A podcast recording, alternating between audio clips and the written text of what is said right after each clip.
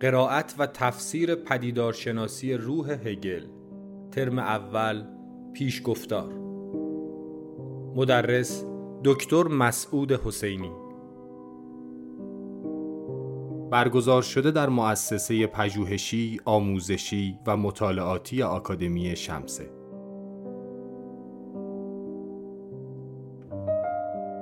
پدیدارشناسی روح هگل را نردبان صعود به دانش مطلق لقب دادند. هگل در این کتاب معظم شرح می دهد که چگونه آگاهی طبیعی هر گونه تقابل و بیگانگی با برابر ایستای خود را در راه ناامیدی و شکست رفع می کند و عاقبت به آگاهی مطلق یعنی نامحدود بدل می شود. هدف از این دوره که به چندین ترم تقسیم می شود قرائت شرح و تفسیر کلمه به کلمه این متن است با تکیه بر خود متن و همچنین با بهرهگیری از مهمترین مفسران فلسفه هگل ترم نخست این دوره را به پیشگفتار بزرگ هگل بر پدیدارشناسی روح اختصاص داده ایم.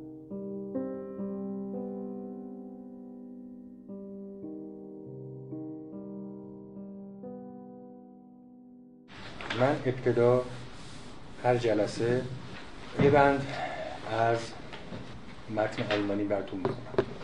تعمد دارم برای خوندن متن آلمانی چون به نظرم می‌رسه که ما دیگه وقت بشه که ایران دست برداریم از دست دوم خوندن. یواش یواش گوشمون عادت بکنه به متن آلمانی.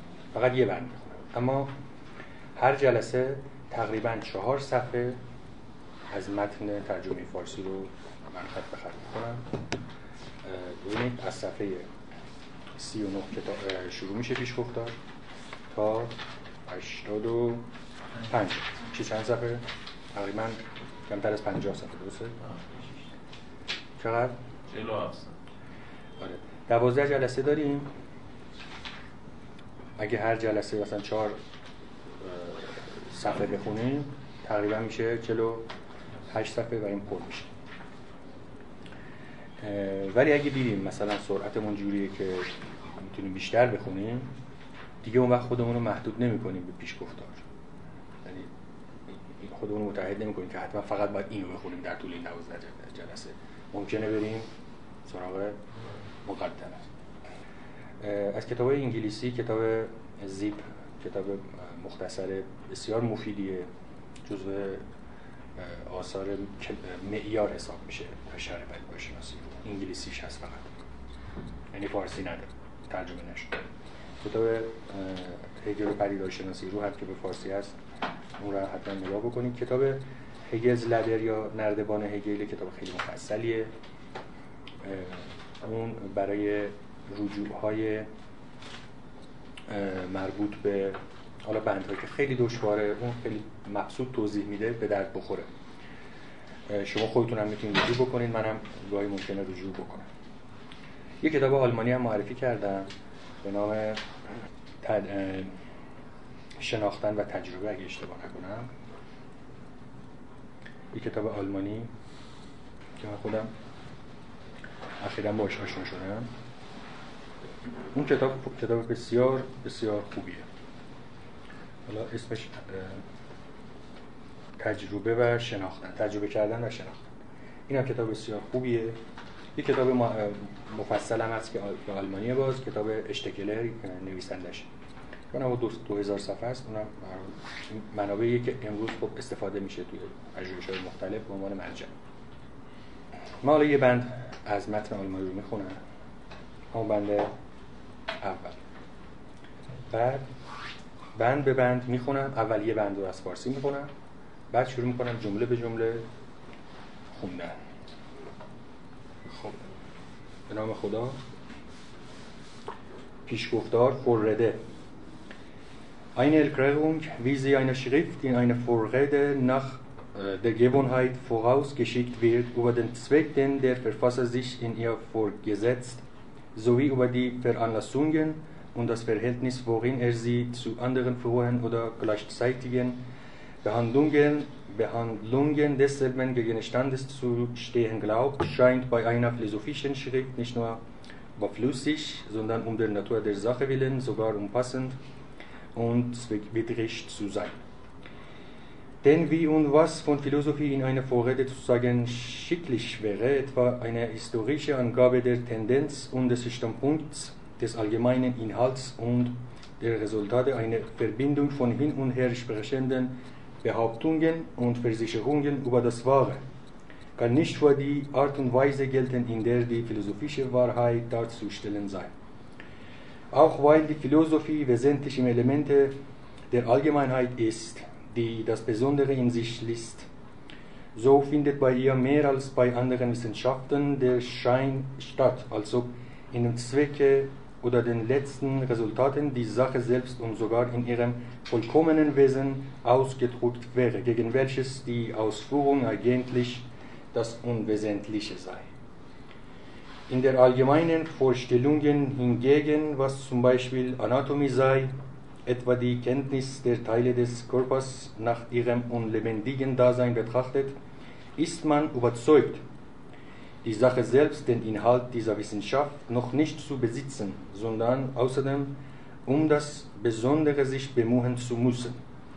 Ferner pflegt bei einem solchen Aggregate von Kenntnissen, das den Namen Wissenschaft nicht mit Recht führt, eine Konversation über Zweck und dergleichen Allgemeinheiten nicht von der historischen und begrifflosen Weise verschieden zu sein, in der auch von dem Inhalt selbst, diese Nerven, Muskeln und so weiter und so fort gesprochen wird.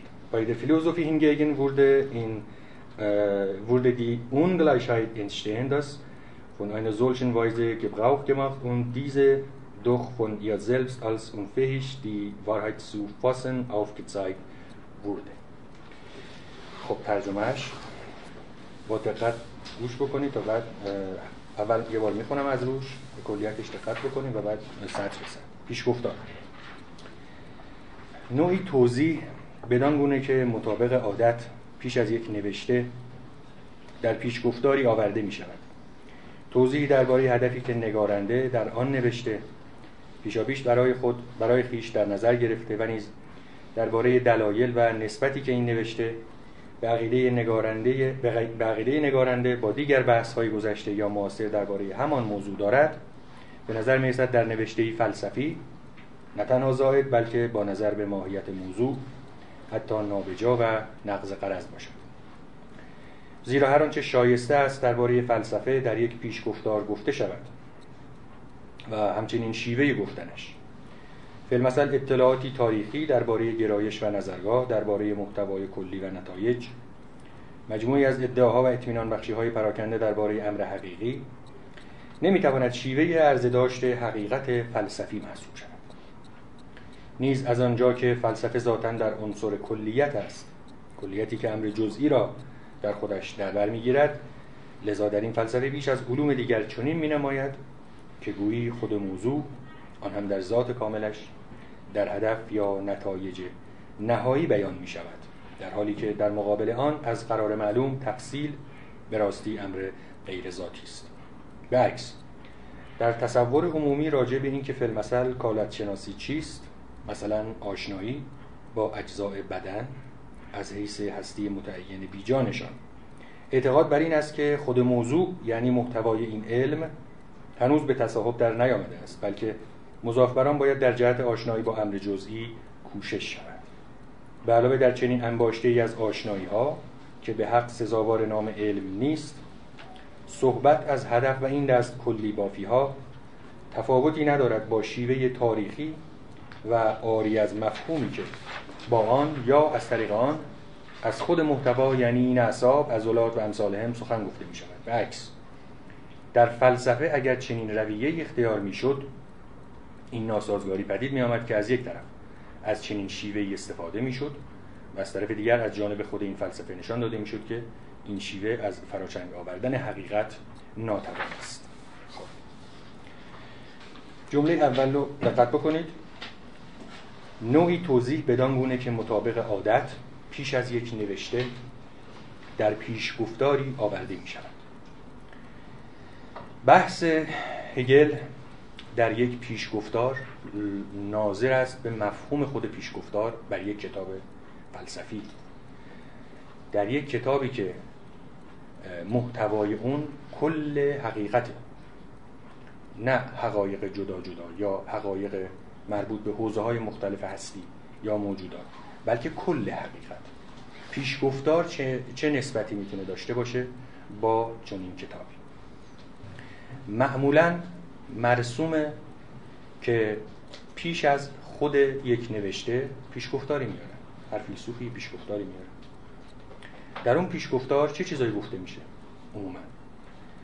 هدفی که نگارنده در اون نوشته برای خودش در نظر گرفت یعنی هر نوشته یه هدفی داره. و نگارنده توضیح میده. میگه من تو این کتاب می‌خوام چیکار کنم و نیز درباره دلایل و نسبتی که این نوشته بقیده نگارنده با دیگر بحث‌های گذشته یا معاصر درباره همان موضوع داره هر نوشته یه موضوعی داره. با وقت یک نویسنده میاد و توی اون پیشگفتار نسبت خودش رو با فیلسوفا یا نویسنده های دیگه ای که درباره همان موضوع حرف زدن.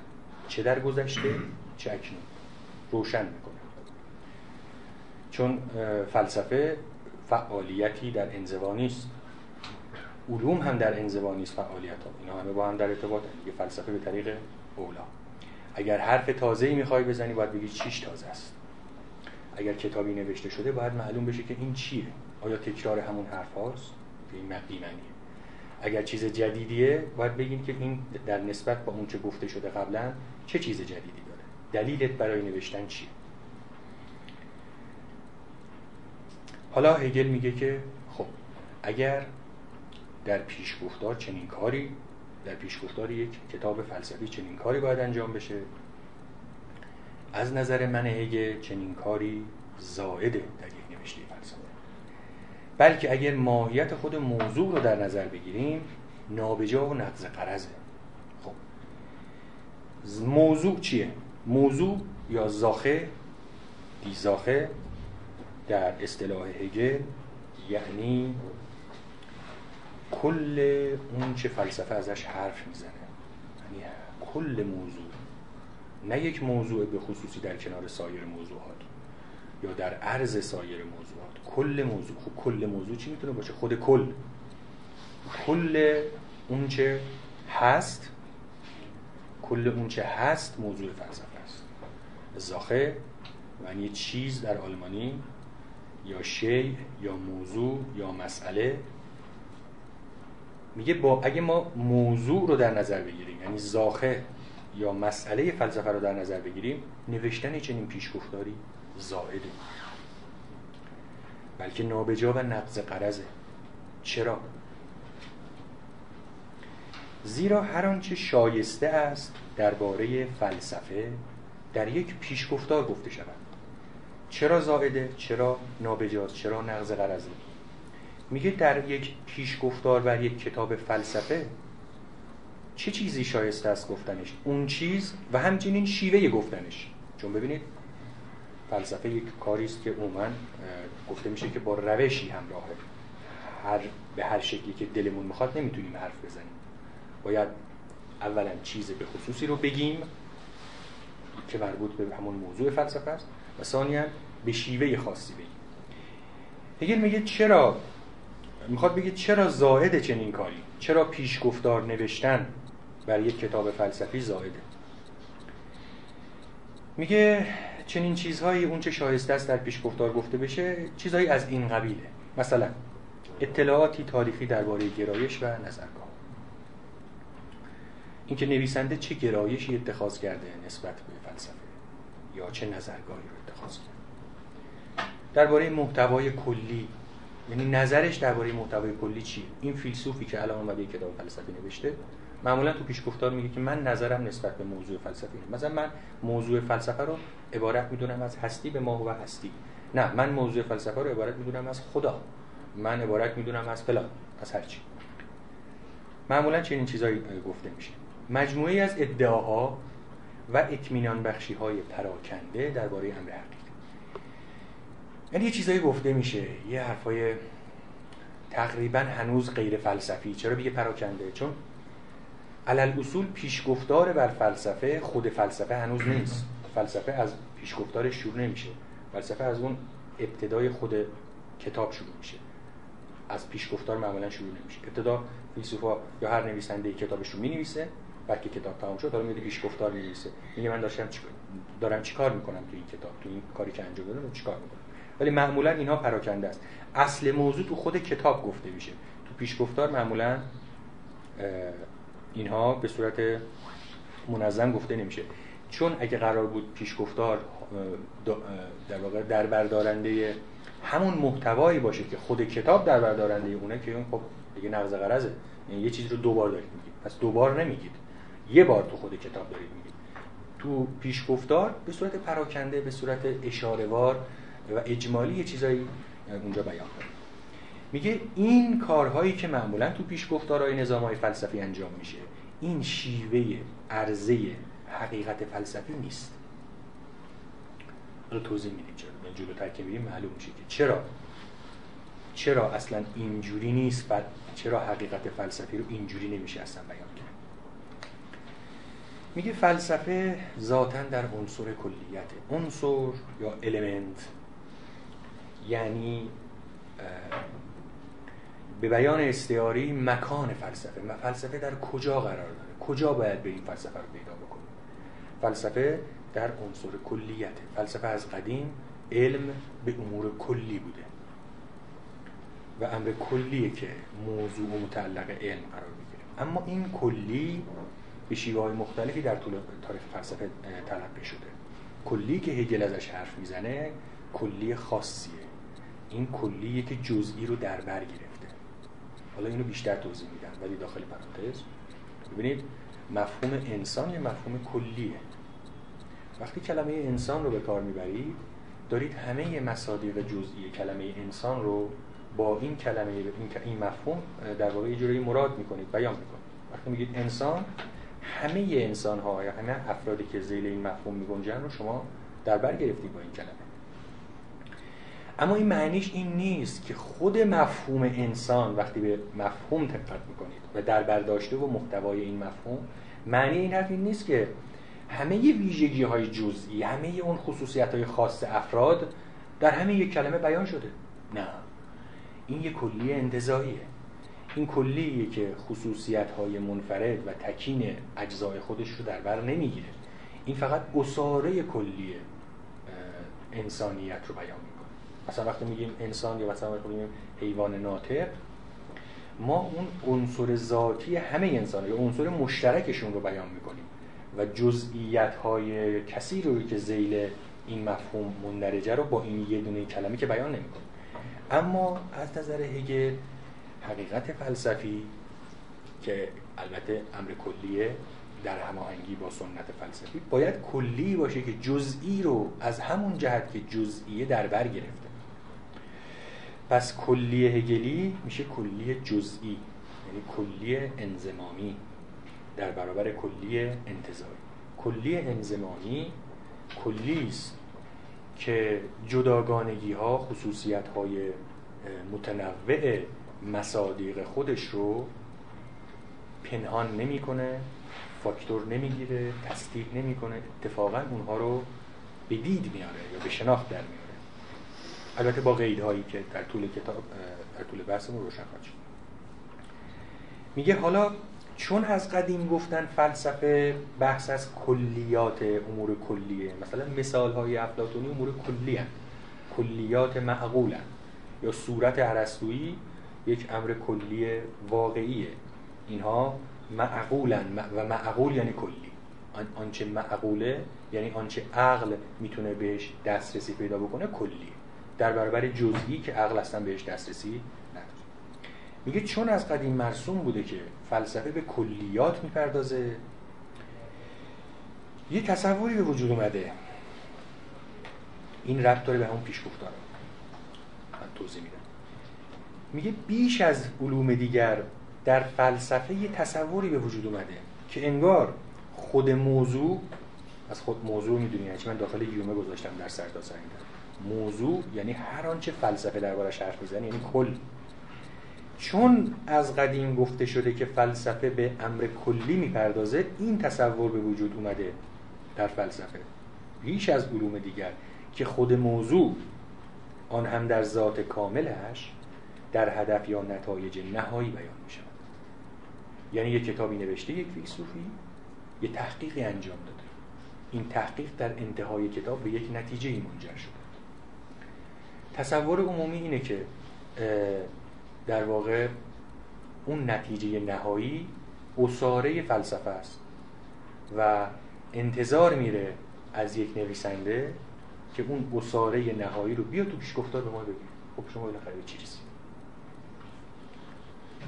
در حالی که باز در مقابل آن تصور بر اینه وقتی میگه از قرار معلوم این از قرار معلوم یعنی اینکه نظر دیگرانه نه نظر هیگل دیگران انگار اینجوری میگن. تفصیل به راستی امر غیر ذاتی تفصیل ترجمه آسفوغونیه توی انگلیسی می‌تونیم بگیم articulation.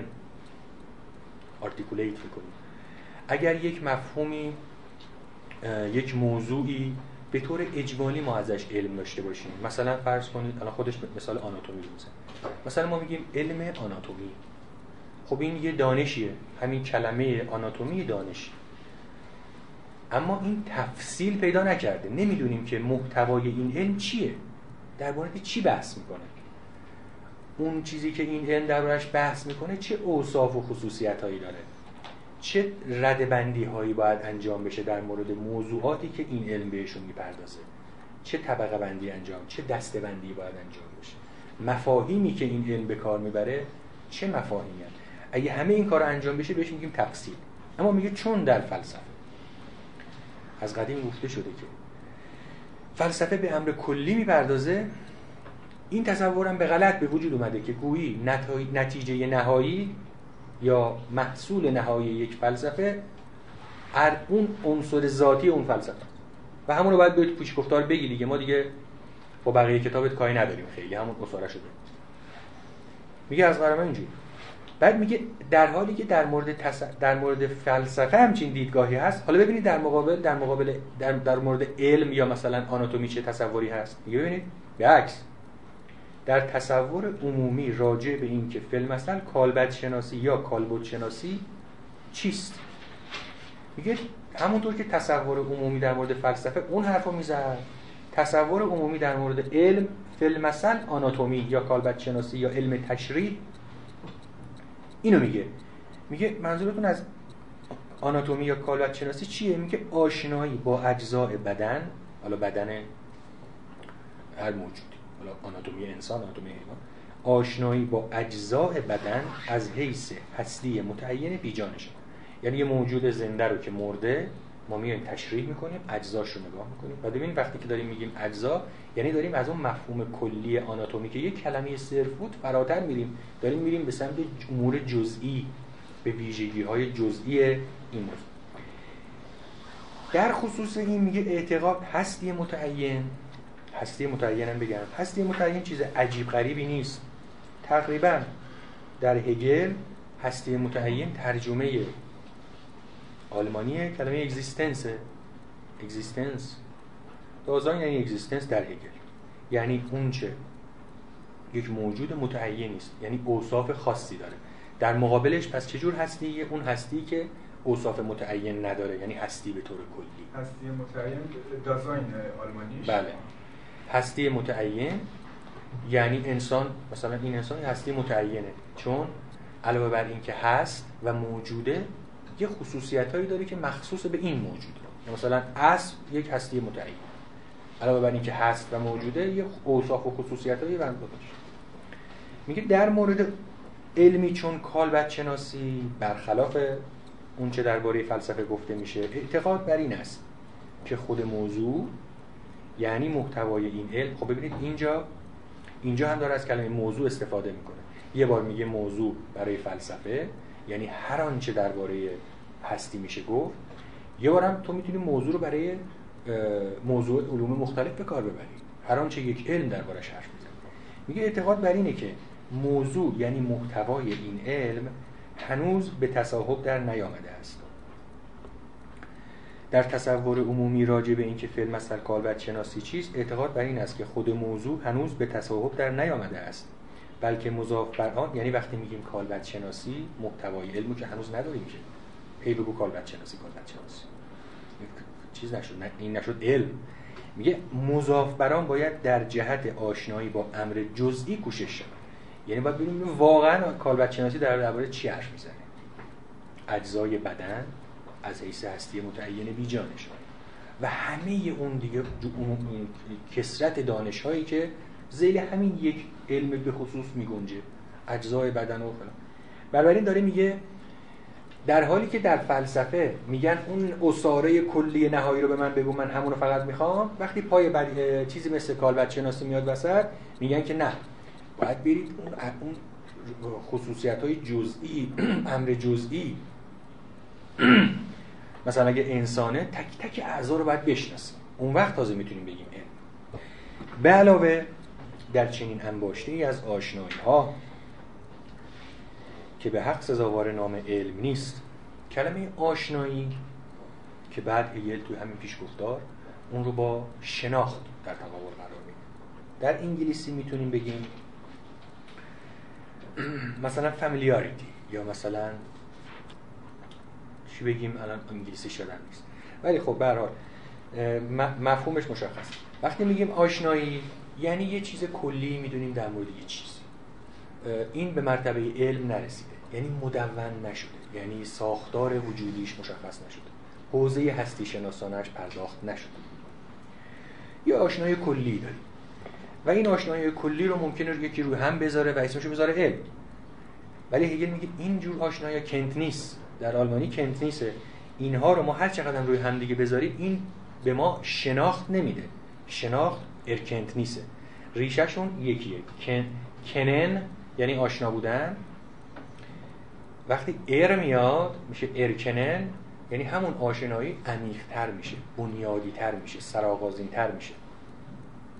میشه علم یعنی ضرورت و کلیت پیدا می‌کنه.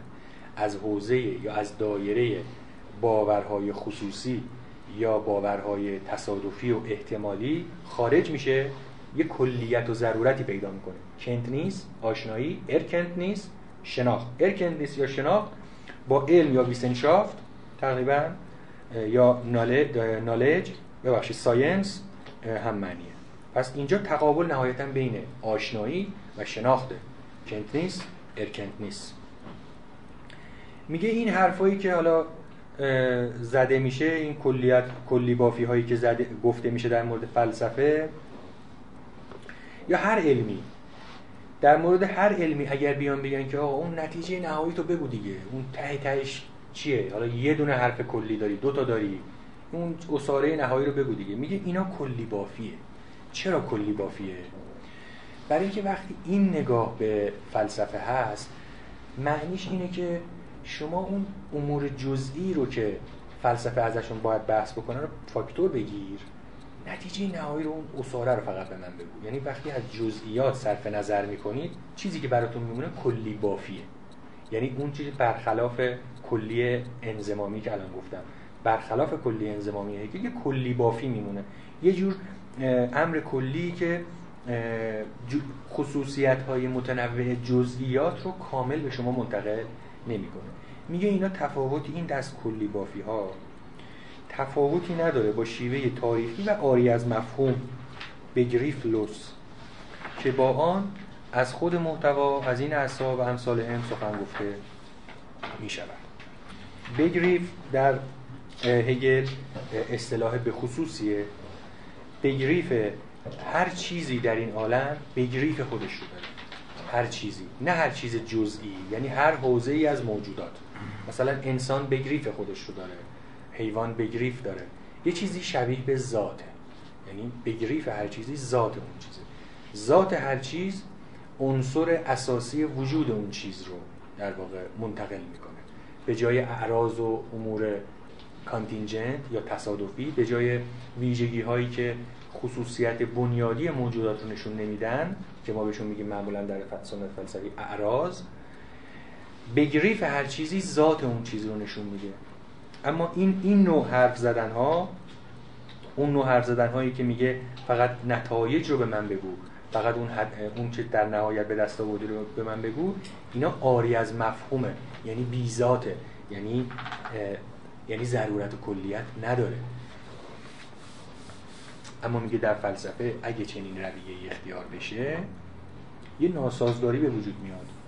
ما در فلسفه نمی‌تونیم همچین کاری بکنیم. ما نمی‌تونیم در فلسفه کلی بافی بکنیم. اگر در فلسفه کلی بافی بکنیم از یه طرف از این شیوه استفاده می‌کنیم.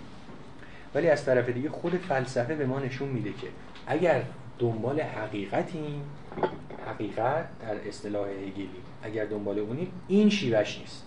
چون حقیقت برای هگل truth در واقع پیوند واقعیت و مفهومه.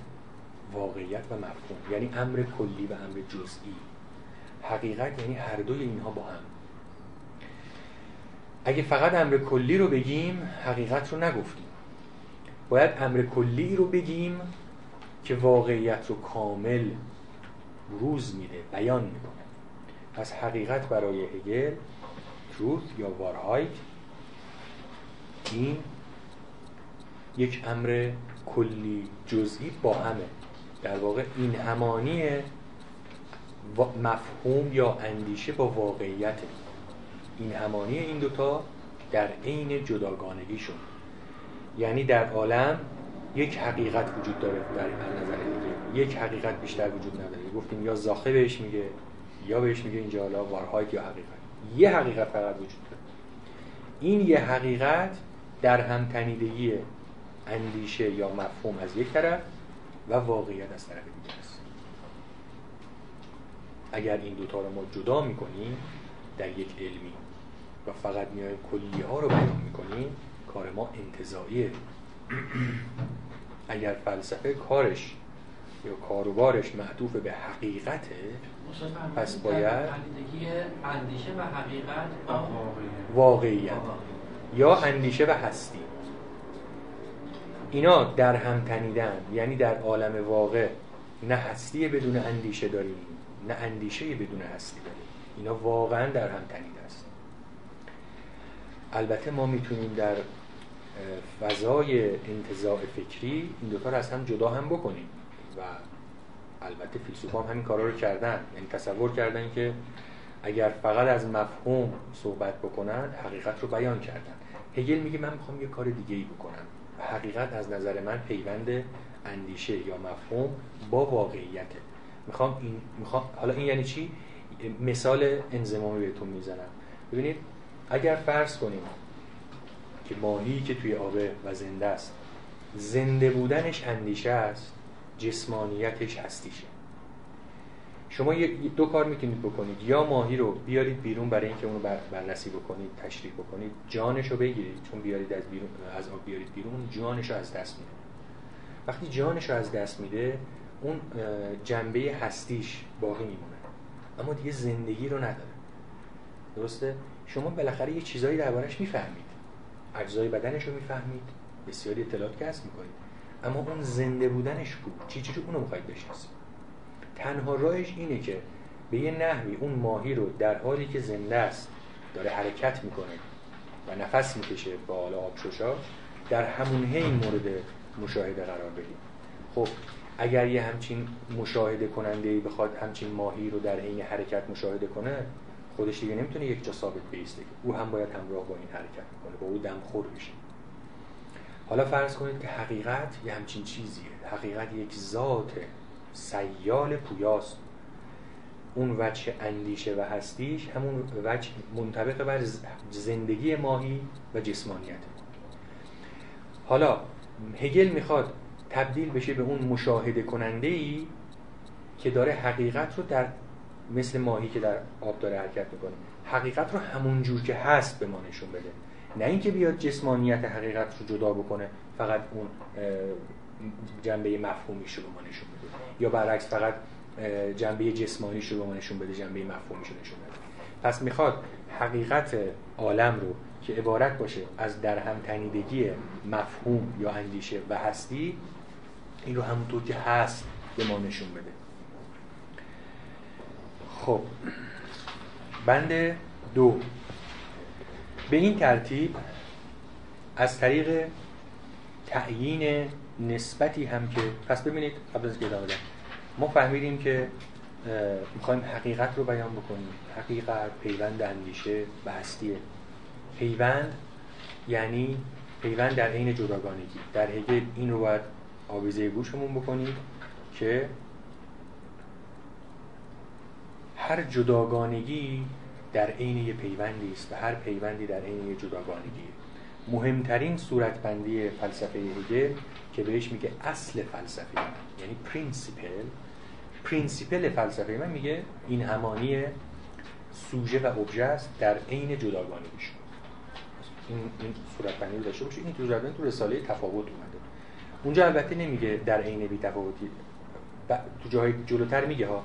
ولی وقتی میگه نظرورزی نظرورزی ترجمه speculation ه یا speculation speculation در نظر هگل. یعنی دو چیزی که با همدیگه اتحاد ذاتی دارن اما در همون اتحاد ذاتی میشه اونها رو از هم جدا هم فرض کرد. یعنی یعنی به طور ذهنی میشه جدا هم مثل یکی از مثالهاش حکم تألیفی پیشینی کانت. حکم تعلیفی پیشینی یعنی چی؟ حکمی که به طور تعلیفی متحده. وقتی میگیم تعلیف یعنی دو چیز. دو چیزن که با هم دیگه دارن تعلیف میشن. تعلیف یعنی دو چیز که با هم دیگه وصل میشن. اما وقتی میگیم پیشینی یعنی اینطور نیست که این دو چیز ابتدا دو تا چیز بودن بعد اینا به هم وصل شدن. نه. اینا از قبل هم دو چیزن هم به هم وصلن هم یکی. پس ببین هم دو چیزن هم یک چیزن. بعد هگل میگه در منطق میگه. میگه این از گرانقدر ترین وجوه فلسفه کانته و بعد اینو همه جا پیدا می‌کنه. مثلا یه مثال دیگهش میگه ارسطو با مفهوم قوه و فعل تونست تناقض هایی که زنون الهایی پیدا کرده بود در خصوص حرکت حل کنه. در خصوص حرکت. حالا این دیگه باز نمی کنیم خودتون می‌تونید برید بخونید. و, و یا مثلا یه جا دیگه میگه که درباره نفس ارسطو نظر ورزانه ترین در واقع کتاب ارسطوست. ارسطو اونجا یه جمله معروفی داره که هایدگر هم تو هستی و زمان نقل می‌کنه. می‌خوام همین بحث این همانی در تفاوت رو متوجه بشید یا در واقع وحدت در عین کسرت ارسطو اونجا میگه که نفس از یک جهت کل اشیاء است. نفس ها نفس انسان. کل اشیاء است. خب ما می‌دونیم که نفس کل اشیاء که نیست. کل اشیاء کل اشیاء هم جدا نفس هم بر خودش چیز دیگه است. بله این جدایی هست اما در عین این جدایی نفس متحد میشه با همه چیزها. با, چی؟ با, با جسمانیت چیزهای جسمانی نه. با مفهوم و ذاتشون. وقتی شناخت حاصل میشه وقتی شما چیزی رو می‌شناسید مفهوم اون چیز همین بگریفی که گفتم ذات اون چیز. مثلا صورت انسان که نطقه در نفس شما حاضر میشه. شما به مسابقه نفس اتحاد پیدا می‌کنید با صورت. در حالی که اون صورت واقعا از شما جداست اما شما با اون در عین جدایی یکی هست. به این میگیم اتحاد یا وحدت نظر ورزانه وحدت نظر. کلمه نظر ورزانه اصلا ترجمه خوبی نیست. چرا میگیم اصلا نظر ورزانه برای اینکه در کانت یه وقتایی به جای theoretical یا نظری میگه speculative کانت ها. مثلا وقتی می‌خواد بگه عقل نظری به جاش بعضی وقتا میگه عقل speculative در کانت این معنی که الان گفتم نداره. همون معنی نظری رو داره. در برابر چی؟ در برابر practical مثلا اگه بحث اخلاق مربوط به practic practical ه بحث شناخت مربوط به بحث عقل نظری مثلا نقد عقل نقد عقل محض بحث درباره عقل نظریه. نقد عقل عملی که درباره اخلاق و اون مباحث بعد حالا هگل میاد میگه من speculation رو به این معنی می‌گیرم. speculation یعنی نوعی از تفکر. نوعی از تفکر. ببین نه فیشته این کلمه رو به کار نمی‌بره به این معنی نه. به این معنی به کار نمی‌بره. میگه پس ببین speculation در اصل یک جور تعقله. یعنی اون معنی کانتی رو داره. کانت هم می‌گفت نظری دیگه. عقل نظری یعنی عقلی که می‌اندیشه می‌خواد بشناسه. درسته؟ پس speculation هم عقلی که می‌خواد بشناسه. چی رو می‌خواد بشناسه؟ همون حقیقت رو دیگه. حقیقت رو می‌خواد بشناسه.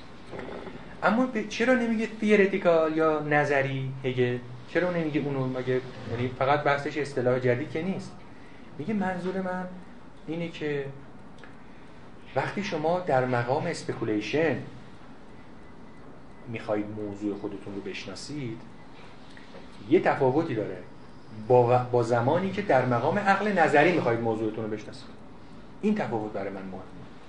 اگر شما به مسابقه عقل نظری بخواید موضوع خودتون رو بشناسید جدایی میان عقل و موضوع مورد شناخت مفروضه. جدایی مفروضه. یعنی شما با اون اتحاد واقعی ندارید یک چیزی همیشه بیرونه. یک چیزی همیشه بیرونه. این بیرون بودنش مقدمه بر اتحادی که بعدا حاصل میشه. چون شناخت یعنی چی؟ یعنی اتحاد پیدا کردن میان عقل و موضوعش دیگه. اما اگر جداگانگی عقل از موضوعش در ابتدا مفروض گرفته بشه اون وقت ما از طریق عقل نظری داریم به جهان نگاه می‌کنیم. اما اگر ما بتونیم نوعی از تعقل رو دست پیدا کنیم بهش که در عین اینکه این جدایی رو به رسمیت می‌شناسیم اتحادمون هم به همون اندازه در واقع تقدم داشته باشه یعنی تقدم با جدایی نباشه. اتحاد و وحدت و جدایی با هم دیگه باشن. نه اینکه اول جدایی باشه بعد وحدت حاصل باشه نه.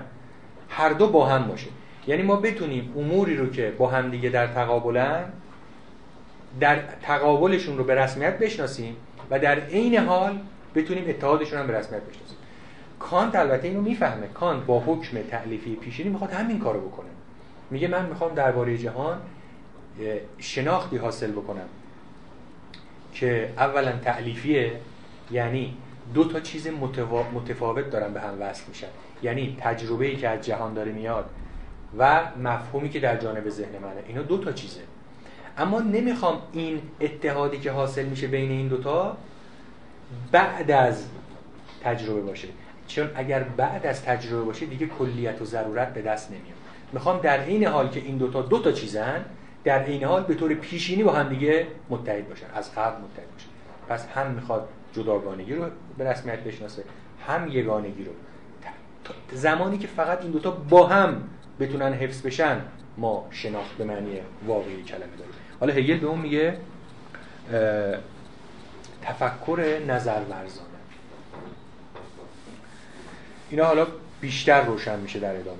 بند دو به این ترتیب از طریق تعیین نسبتی هم که اثری فلسفی گمان می‌کند با احتمام های دیگر درباره همان موضوع دارد علاقه نامربوط وارد میدان می شود و آنچه در شناخت حقیقت واجد اهمیت است به تیرگی و ابهام کشیده می شود هرچه برای عقیده تقابل امر صادق و امر کاذب صلب می شود عقیده هم تمایل می یابد که یا در انتظار موافقت با یک نظام فلسفی موجود باشد یا در انتظار مخالفت با آن و در هر تبیینی درباره چنین نظامی فقط یا این یک را ببیند یا آن یک را. عقیده آنقدر که در تنوع نظام های فلسفی صرفا تناقض را می‌بیند بست پیشرونده حقیقت را نمی‌بیند. قنچه در هنگام شکوفا شدن شکوفه ناپدید می شود و می توان گفت که قنچه به دست شکوفه باطل می شود به همین نحو میوه شکوفه را یک هستی متعین کاذب گیاه اعلام می کند و میوه به منزله حقیقت گیاه جای شکوفه را می گیرد این صورتها نه تنها از هم متمایزند بلکه یکدیگر را به منزله صورتهایی ناسازگار با یکدیگر از میدان به در هم می کنند دوباره داریم چیکار می‌کنیم؟ اینها اینها یه رابطه با هم دارند در این حال که اصلا متمایز ولی طبیعت سیالشان آنها را همزمان به دقایق وحدت ارگانیکی تبدیل می کند که در آن نه تنها با یکدیگر تعارض ندارند بلکه هر یک به قدر آن دیگری ضروری است. و نخست همین ضرورت برابر است که زندگی کل را برمیسازد. اما از یک سو تناقض یا مخالفت با یک نظام فلسفی مایل نیست خودش را این گونه بفهمد. و از سوی دیگر آگاهی دریافت کننده نیز به طور معمول نمی‌داند چگونه این تناقض را از یک جانبیش آزاد کند یا آزاد نگاه دارد و دقایق متقابلا ضروری را در قالب آنچه متعارض و مخالف خیش می نماید بشناسد خب بحث ما از این بود که در پیش گفتار چی کار باید کرد؟ چی گفت؟ یکی از کارهایی که در پیش گفتار انجام میشه اینه که نویسنده توضیح بده. نسبت من با سایر نویسندگانی که درباره همین موضوع حرف زدن چیه؟ میگه اگر, نوی... اگر در پیشگفتار چنین حرفی زده میشه. یعنی اگر در پیشگفتار نویسنده میاد میگه که فلان فیلسوف اونو گفته اون یکی اونو گفته حالا منم دارم اینو میگم. میگه این باعث میشه. این باعث میشه که علاقه نامربوط وارد میدان شود. یعنی این باعث میشه شما به چیزی بپردازید که اصلا ربطی به کار فلسفه نداره. نامربوطه نابجاست. فلسفه کارش این نیست که بیاد یه فیلسوفی که داره از فلسفه حرف می‌زنه بیاد در عین حال که از فلسفه حرف می‌زنه بگه نسبت من با فلان فیلسوف چیه؟ با فلان فیلسوف چیه؟ با فلان اون اونو میگه این اونو میگه من اینو میگه. میگه اگر همچین کاری بکنی آنچه در شناخت حقیقت واجد اهمیت است به تیرگی و ابهام کشیده میشه. چرا این اتفاق میفته؟ حالا تو جمله بعد میگه چرا اگر تو بیای ارز کنم که نسبت خودت رو با سایر فیلسوفانی که در مورد فلسفه حرف زدن روشن کنی علاقه نامربوط. یعنی انگار داری به یه چیزی می‌پردازی که اصلا موضوع کار فلسفه نیست. میگه دلیلش اینه. کسی که پیشگفتاری می نویسه و میگه نظر من اینه و غیر از نظر اونه این نشان دهنده پیشفرزه خودش شاید ندونه ها اون نویسنده که داره این موضوع. این یه پیش یه پیشفرزی رو داره در جانب این نویسنده بیان می‌کنه. میگه یعنی چی ها یعنی اون چه دیگران گفتن کافی نبوده. غلط بوده نابسنده بوده یا هرچی حالا منم که دارم حرف درست رو می‌زنم. من مخالفم با اونا. خب اگر تو همون حرف رو داری می‌زنی که دیگه نمیای بزنی اصلا معنی نداره. اگر داری یه حرفی می‌زنی حتما یه چیزی یه نقصی یه جا پیدا کردی این نقص پیدا کردن در کارهای دیگران در قالب مواقع به صورت نقض کار دیگران جلوگر میشه. مثلا یه موضوعی در فلسفه هست. مثلا اخلاق باید بر اساس چه چیزی بنیاد نهاده بشه؟ یه فیلسوف میاد میگه که من میگم اینه. همه کسایی که تا حالا گفتن فلان مبنا اون همه غلط. کارشو غلط. پس ببین جمله بعد میگه هرچه برای عقیده عقیده برای هگل یه ترمه. یه ترم فلسفیه. گلاوبه. گلاوبه یا بلیف اون نوع تفکریه که به, ن... به مقام نظرورزی ارتقا پیدا نکرد اگر به مقام نظرورزی ارتقا پیدا بکنی در فلسفه می‌تونی اون وقت به کل بیاندیشی یعنی به حقیقت به هر آنچه هست. اما عقیده همیشه چند مرتبه پایین تره به جای اینکه کل رو ببینه یعنی همه آنچه هست رو ببینه خودش رو در جانب بخشی از این کل قرار میده بخش مقابل رو در مقابل خودش قرار میده. پس عقیده اون نوع تفکریه که خودش رو در یک جانب می‌بینه و دیگران رو در جانب دیگه. این معنا رفع این تقابل دیگه هم نظرورزی یعنی رفع تقابل ها رفع تقابل ها یعنی اولا به رسمیت شناختن این که تقابل واقعا هست. و ثانیا فراتر رفتن از این تقابل و تصدیق این موضوع که این تقابل آخرین حرفی نیست که میشه زد. نقطه ای هست برتر از این تقابل که هر دوی این دوتا رو در بر می‌گیره. اون میشه نظرورزی. اما عقیده یا بلیف نوعی از تفکره.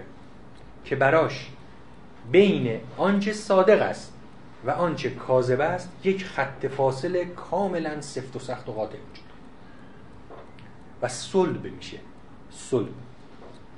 برای میگه حالا میگه برای عقیده عقیده در تعریف کلی یعنی اون نوع نگریشی که میان صدق و کذب تمایز قاطع میزن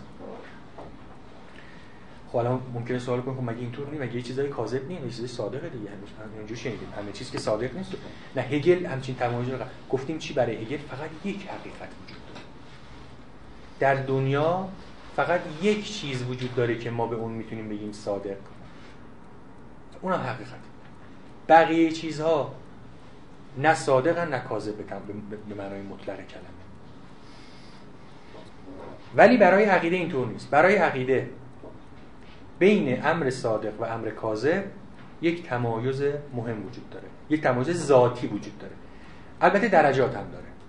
یعنی این تمایز همیشه هست ولی در موارد حادش مثلا عقیده ممکنه یک عقیده فلسفی باشه ممکنه یک عقیده علمی باشه ممکنه یک عقیده دینی باشه. و وقتی این عقیده دینی میشه این سلبیت دیگه به حد اعلا می‌رسه.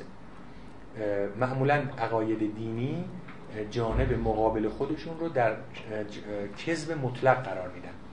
اما باز در عقاید علمی اینطور نیست. امکان گفتگو فراهم هست تا حدودی. ولی بازم نمیشه گفت همیشه اینجوریه. بعضی وقتا دانشمندا هم با هم دیگه چنان تقابلی دارن که مذهبیون قشری با هم ندارن. به حال میگه این تقابل میان امر صادق و کاذب که من اسمشو می‌ذارم بیلیف که یعنی یک نوع تفکر این هرچی بیشتر صلب بشه این تقابل اون وقت عقیده هم یه تمایلی پیدا می‌کنه. و اون تمایل اینه که یا در انتظار موافقت با این نظام فلسفی باشه یا اون یکی. یعنی نظام های فلسفی مختلف رو در ارتباطی که با هم دارن نمی‌بینه. در تقابلی که با هم دارن می‌بینه. کدوم درست تره کدوم صادقه؟ کدوم غلطه؟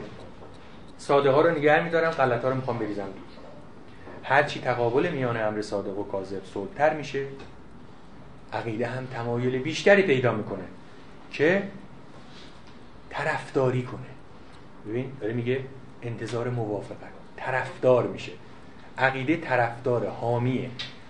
عقیده کاری نداره به این که حقیقت کل چیه. عقیده دوست داره سری حامی یک نظامی بشه. و از این حمایت و در این حمایت پناه می‌گیره. و جانب مقابل حمایت هم خب مخالفته. عقیده هرچی تمایز صدق و کز براش تر بشه انتظارش و تمایلش برای اینکه یا موافقت کنه با یک نظام یا مخالفت اون هم بیشتر میشه. و در هر تبیینی درباره چنین نظامی فقط یا این یک را ببیند یا اون یک اون وقت اگر کسی بیاد نظام خودش رو تبیین بکنه این دنبال یه چیز فقط. می‌تونم از این دفاع بکنم موافقت بکنم حمایت بکنم یا نمی‌تونم؟ به این خب جانب مقابل این نگاه چیه؟ اینه که بگیم کدوم قسمتش درسته کدوم قسمتش غلطه. به جای اینکه یک نظام رو بالکل بذاریم تو جانب کاذب یا صادق نگاهی که فراتر از عقیده باشه میگه بیاین ببینیم که این نظامی که الان بیان شده آیا واقعا کذب محضه یا نه؟ حقایقی درش هست. عقیده ولی این کارو نمی‌کنه. عقیده میگه یا کذب محض یا صدق محض. عقیده آنقدر که در ببین جمله رو. عقیده آنقدر که در تنوع نظام های فلسفی تناقض را می‌بیند بست پیشروندی حقیقت رو نمی‌بیند. پس در نظام های متنوعی که بیان شده خب این چه رفتی به پیشگفتار داره؟ گفتیم کسی که میاد پیشگفتار می‌نویسه نسبت خودش رو می‌خواد با نظام های فلسفی دیگه با نویسنده‌های دیگه بیان کنه عموما چنین کسی که چنین دیدگاهی نسبت به پیشگفتار داره فکر می‌کنه که در پیشگفتار باید راه خودش رو از دیگران جدا کنه. باید بگه من اینم شما اونید. پس تقابل رو اون خط ممیز رو همونجا می‌خواد بذاره. و چنین کسی در تنوع نظام ها تناقض رو می‌بینه. یعنی تقابل صدق و کذب رو می‌بینه. یعنی درستی مطلق و غلطی مطلق رو می‌بینه. به جای اینکه این تنوع رو برآمده از یک حقیقت بدونه. مگه نمیگیم یک هگل میگه یه حقیقت داریم یه نوع نگاه میاد میگه این تنوع نظام ها در این تنوع نظام ها یکی از نظام ها درسته بقیه غلط. این موضع عقیده است. اما موضع فیلسوف اینه که این تنوعی که داریم مشاهده می‌کنیم همه این نظام های متفاوت و متنوع تجلی یه حقیقت بنابراین هیچ کدومشون نه صادقن مطلقا نه کاذبن مطلقا هیچ کدوم. نه تنها نظام ها در این عالم هیچ چیزی صدق مطلق و کذب مطلق نداره جز خود حقیقت که کله یعنی the whole das Ganze و جلوتر میگه میگه das Wahre ist das Ganze. The whole the true is the whole. یعنی امر حقیقی کل است. پس عقیده چیکار می‌کنه؟ نمی‌بینه. عقیده به جای اینکه کل رو ببینه گفتم اون شما ماهی رو در حین حرکت و زنده بودنش. عقیده نمی‌تونه اونو ببینه. عقیده تنها کاری که می‌تونه بکنه ماهی رو برداره یه چوب بزنه. سرش بیاره تو ساحل ببینه که این داخلش چیه. نمی‌تونه کل زندگی و حیات اون موجود زنده رو با همه محیطش و جهانش ببینه. حالا ببین مثال می‌زنم. شیوه هگل اینطوریه. اول بحث رو در, در صورت مفهومی نابش بیان می‌کنه و بعد یه مثال هم می‌زنه در سرتاسر یک کتاب اینجوری برای یک از کتابایی که بهتون معرفی کردن اسمش از هگلز ریکالکشن. یک کتاب کم حجمی بود. مال ورین عنوان فرعیش هست. فکر می‌کنم حالا study about image in the of یعنی مفهوم تصویر. در هر بحثی که هگل پیش می‌کشه علاوه بر اینکه بیان ناب مفهومی انجام میده یعنی منطقا یک موضوع رو توضیح میده همچنین یک تصویر هم ارائه میده. مثلا خدایگان و بنده یک تصویره. جهان وارونه یک تصویره. و تصویرهای دیگه وجود داره. حتی خود بحث آنتیگونه و اون کریون این خودش یک تصویره. حالا در قالب یک تراژدی. و بعد در فصل آخر در فصل آخر دیگه مفهوم گالری رو اصلا پیش می‌کشه. میگه یک گالریه این پدیدارشناسی رو یک گالریه گالری هنری. شما راه میرید توش این گالری ها این اینا رو تصاویر رو تماشا می‌کنید. البته این تصاویر برای اینی که جا بیفته. یعنی مطلب برای شما جا بیفته. وگرنه بیان مفهومیش اول میاد بیان منطقیش اول میاد بعد یه بیان تصویری هم ارائه میده. چرا این کارو می‌کنه؟ چون این کتاب این کتاب کتاب تربیتیه. می‌خواد آدم رو تربیت بکنه. می‌خواد بگه که تربیت چجور اتفاق افتاد برای انسان انسان غربی خب ببینید الان داره میگه که یه بار دیگه دوباره مرور می‌کنه پیشگفتار برای کتاب فلسفی یعنی چی؟ تو پیشگفتار چی باید بگیم؟ ما تو پیشگفتار مثلا میایم میگیم که نتیجه تحقیقات من این بود. خب اونو که گفتیم به درد نمی‌خوره. ما فقط نتیجه رو نمی‌خوایم. ما تفصیل رو هم می‌خوایم. حالا اینو بازم باز هم چندین بار دیگه اینو میگه بعد میگه که یه, یه کار دیگه هم که ممکنه بکنیم اینه که بگیم که من نسبتم با فیلسوفای دیگه ای که از این موضوع حرف زدن چیه؟ اگه اونم که نباید بگیم. چون اگه بخوایم این کارو بکنید پیشفرزش اینه. پیشفرز این کار اینه که من نویسنده واجد حقیقتم یا در مصدر حقیقت قرار دارم؟ اطراف کسانی که در مقابل من هم نه. در مصدر حقیقت نیستن کاذب. حالا هگل از اینجا منتقل میشه به اینکه حقیقت یه چیزه در عالم. فقط یه مونیست هگل مونیست. مونیست؟ کلمه مونات هم از مونیست. مونیسم از مونات میاد یعنی جوهر فرد. در عالم فقط یک چیز حقیقت داره. البته اون که میگیم یک چیز باید بعدا روشن کنیم که این چه جور چیزیه. این خیلی مهمه. یکی از مهمترین کارهای هگل اینه که این, این حقیقت یگانه جوهر اسپینوزایی نیست سوژه نیست. یه چیز بی سابقه ای حالا توضیح انرژی بهترین تمثیل انرژیه.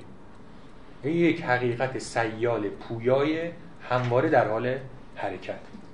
اینا رو تو مقدمه همه توضیح می‌خواد بگه که این حقیقت سیال که نامتناهی هم هست چون کله. یه کل نامتناهیه. این کل نامتناهی لاجرم خودش رو در کسرت متنوع و نامتناهی نشون میده. باید این هم توضیح بدیم که چرا اتفاق این کل لاجرم یعنی به طور ضروری منتشر میشه در عالم کسرت. این عالم کسرت هم عالم طبیعته هم عالم روحه هم توی اینجا که بحثمون پیش گفتار برای کتاب فلسفیه میشه کسرت پیش گفتارهایی که نوشته میشه کسرت نظام هایی که از فلسفه بحث می‌کنه. حالا میگه نظر من هگل میگه نظر من در خصوص تنوع نظام های فلسفی اینه که این تنوع برمیگرده به یک وحدتی. این تنوع تنوعی است که برمیگرده به وحدت خود حقیقت. همونطور که تنوع قنچه یا تفاوت میان قنچه شکوفه و میوه اینا سه تا چیزن. اول قنچه میاد بعد قنچه میره جای خودش به شکوفه. و شکوفه جای خودش میده به میوه. میگه اگه من به این موضوع نگاه کنم به جای اینکه سه تا چیز ببینم یه چیز می‌بینم که به سه که داره حرکت می‌کنه و در این حرکت خودش رو به سه شکل نشون میده. یعنی وحدت در کسرت. یعنی سه تا چیز دارم می‌بینم ها. شکوفه قنچه میوه. سه تان واقعا. اما این سه تا واقعا هم یکی هن. چرا؟ چون یک گیاه یک موجوده به نام گیاه مثلا درخت سیب. که این درخت سیب که یک گیاهه همون یک گیاه یه بار قنچه میشه یه بار شکوفه میشه یه بار میوه میشه. بعد اینا نسبت خاصی هم با هم دیگه دارن. یعنی اینطور نیست که همینجور پشت سر هم بیان بی ترتیب و اینا یه نسبتی با هم دارن. اینم مهمه. این نسبتی که با هم دارن نس... اینجوری توضیح میده. میگه اونچه در هنگام شکوفا شدن شکوفه ناپدید می‌شود. و می‌توان گفت که غنچه به دست شکوفه باطل می‌شود. widerlegt این باطل یعنی چی؟ اگه اصطلاحات هگل رو می‌خوایم یاد بگیریم باید به این دقت بکنیم که ما یه اصطلاح داریم aufheben که معروفه. کلمه Aufhebung که اسم این فعله از اون ساخته میشه. آف هبن یعنی حذف یک چیز یا یک مفهوم در عین حفظ اون مفهوم در عین فراروی از اون مفهوم. یعنی یه مفهومی داریم از اون فراتر میریم. یعنی یه موضع فراتر از اون رو اختیار می‌کنیم. یعنی حقیقت برای ما در اون مفهوم خلاصه نمیشه. انتقال پیدا می‌کنیم به یک مفهوم دیگه ای که اون مفهوم دیگه ورای اون حقیقته.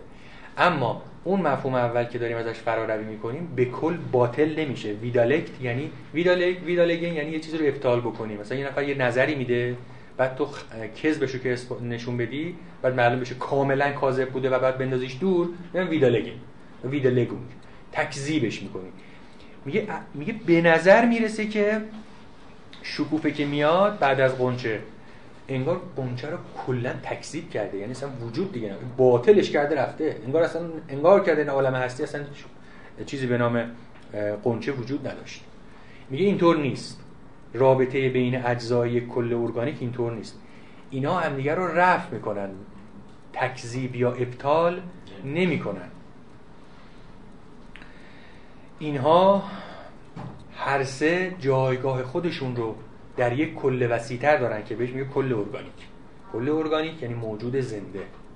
این موجود زنده برای اینکه به زندگی ادامه بده به هر سه اینها نیاز داره. هم باید قنچه باشه هم باید شکوفه باشه. هرچند اینجا نیست که هر سه همزمان وجود داشته باشن. هم هر سه همزمان که نیستن. یکی میاد جای اون رو می‌گیره.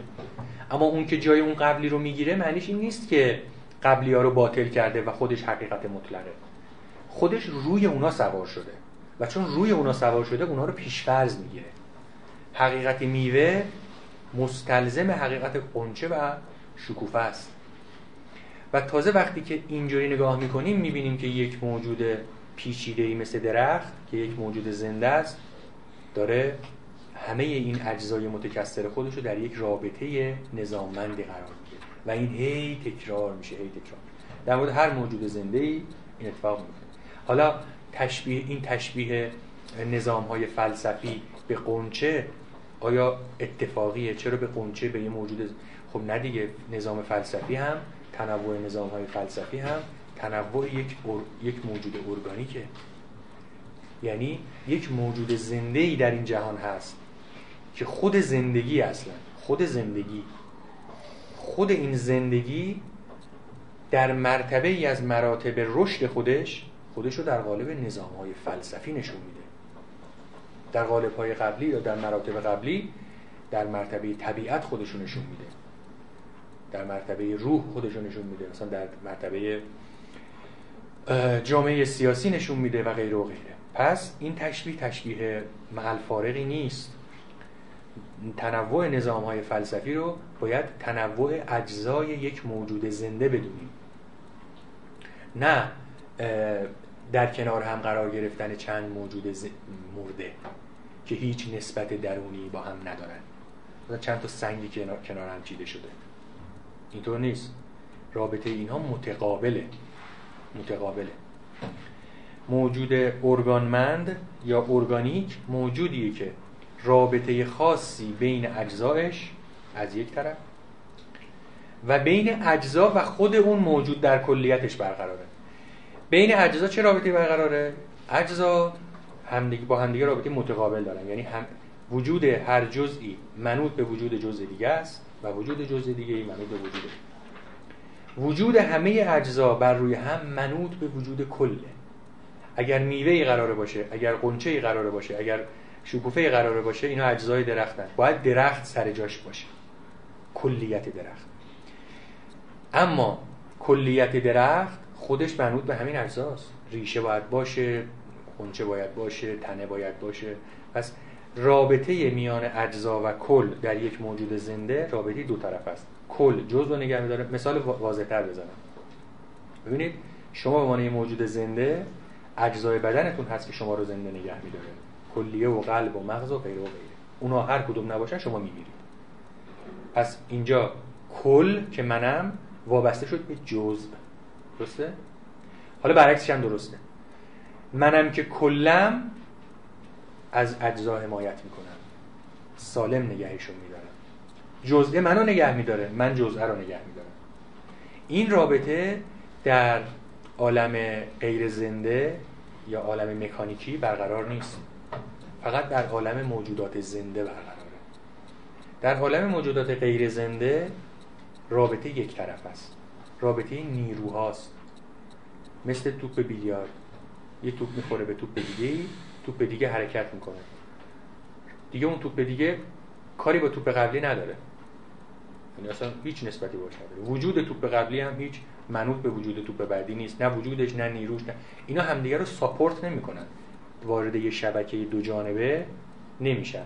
به اصطلاح فیشته فیشته اینو اصطلاحا به این شکل می‌کنه. میگه سلسله علیت مکانیکی یک طرفه است. یک نیرویی در جانب یک موجودی هست. اون اون نیرو رو منتقل می‌کنه به یک موجود دیگه اون هم منتقل می‌کنه به یک موجود دیگه رابطه این دوتا دو طرفه نیست. این ولی در مورد موجودات زنده این رابطه دو طرف است. حالا میگه این صورت ها از هم متمایزند.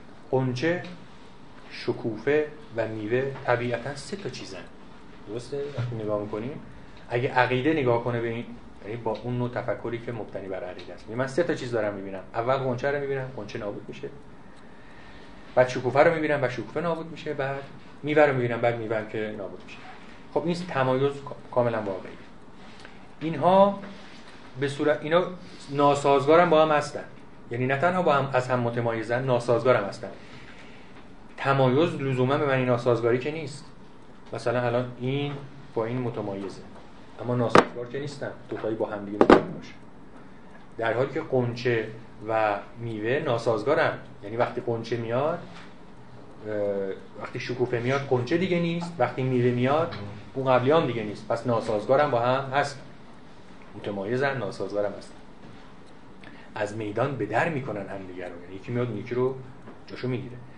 اما میگه طبیعت سیالشان آنها را همزمان یعنی همزمان که متمایز و ناسازگارن درست مثل نظام های فلسفی که هم متمایزن هم ناسازگارن یه طبیعت سیالی هست که همون موجود ارگانیکه. یک طبیعت سیال یعنی یک موجود زنده ای که در حال سیر سیلان داره به اصطلاح. یعنی رشد می‌کنه نمو می‌کنه تحول پیدا می‌کنه. یک چیزی که داره تحول پیدا می‌کنه. اگرچه اون یک چیز پر از اجزای کثیره مثل انسان. یه انسانه یه جوهره. اما همین یه جوهر واحد پر از اجزاست. اگه مثلا به سطح سلول ها مولکولا فلان. چون یه طبیعت سیاله این تنوع این کسرت میشه دقایق وحدتی ارگانیک. دقیقه یا مومنت. دو تا اصطلاح داره دیگه. این دیگه الان تبدیل شده به حکمت متعارف. یعنی قبلا از راز و رمزهای هگل بود. مفهوم دقیقه Moment. الان دیگه تقریبا حکمت متعارف. تو آلمانی ما دو تا کلمه Moment داریم. با دو تا حرف تعریف میاد. این تو تو آلمانی می‌دونید دیگه سه تا حرف تعریف داریم. مذکر مؤنث و خنثی Moment دو تا حرف تعریف می‌تونه داشته باشه. یا das Moment می‌تونه باشه یا der Moment.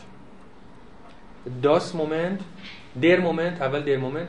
der Moment یعنی لحظه زمانی. این لحظه میگه این der Moment. Moment یعنی این لحظه. این ساعت مثلا این لحظه که هستی میشه der Moment. Moment. اما das Moment میشه این برمیگرده به اون کلمه کلمه که move ازش میاد یا اون کلمه که میشه ترجمهش کرد به محرک. مؤلفه من ترجمه معنی میشه. تو آلمانی روزمره ها یعنی وقتی میگن das Moment یعنی اون چیزی که عنصر سازنده یک کل بزرگتره. اون اولی که میشه جزء زمان. der Moment یک جزئی از زمانه لحظه ها. وقتی میگیم یه چیزی das Moment ه میگه این das Moment یعنی Moment یک کلیتیه. یعنی مؤلفه برسازنده اونه. همین اجزای بدن ما Moment های ما هستن. کلیه و مغز و چشم و اینا برسازنده وجود ما هستن. مقوم وجود ما هستن یا کانستیتوئنت بچه زمانی اصلا نداره یعنی داستان نه. هیچ بچه زمانی نداره. این که ما گفتیم دقیقه یه علتش این بود که جا افتاده بود و یه علتش این بود که تقریبا با معلفه میشه دقیقه رو به طور استعاری چیز کرد. یه, جزء یک چیز یه جزء برسازنده یک چیز. هرچند الان به نظرم می‌رسه که چرا نظری معلفه هستن چه, چه کاری عنصر ممکن قاطی بشه. عنصر با عنصر شاید نمی‌دونم. ولی الان من خودم خوشم نمیاد دیگه دقیقه برای برای داس مومنت آره. احتمالا زمانی که اولین بار این دقیقه ترجمه شده شاید حدس می‌زنم نمی‌دونم مطمئن که نیستم. اون مترجم به تمایز بین das Moment و der Moment واقف نبوده و فکر می‌کرده که باید اینو معادلی که برای این انتخاب می‌کنه معادلی باشه که مربوط باشه به زمان. دقیقه یک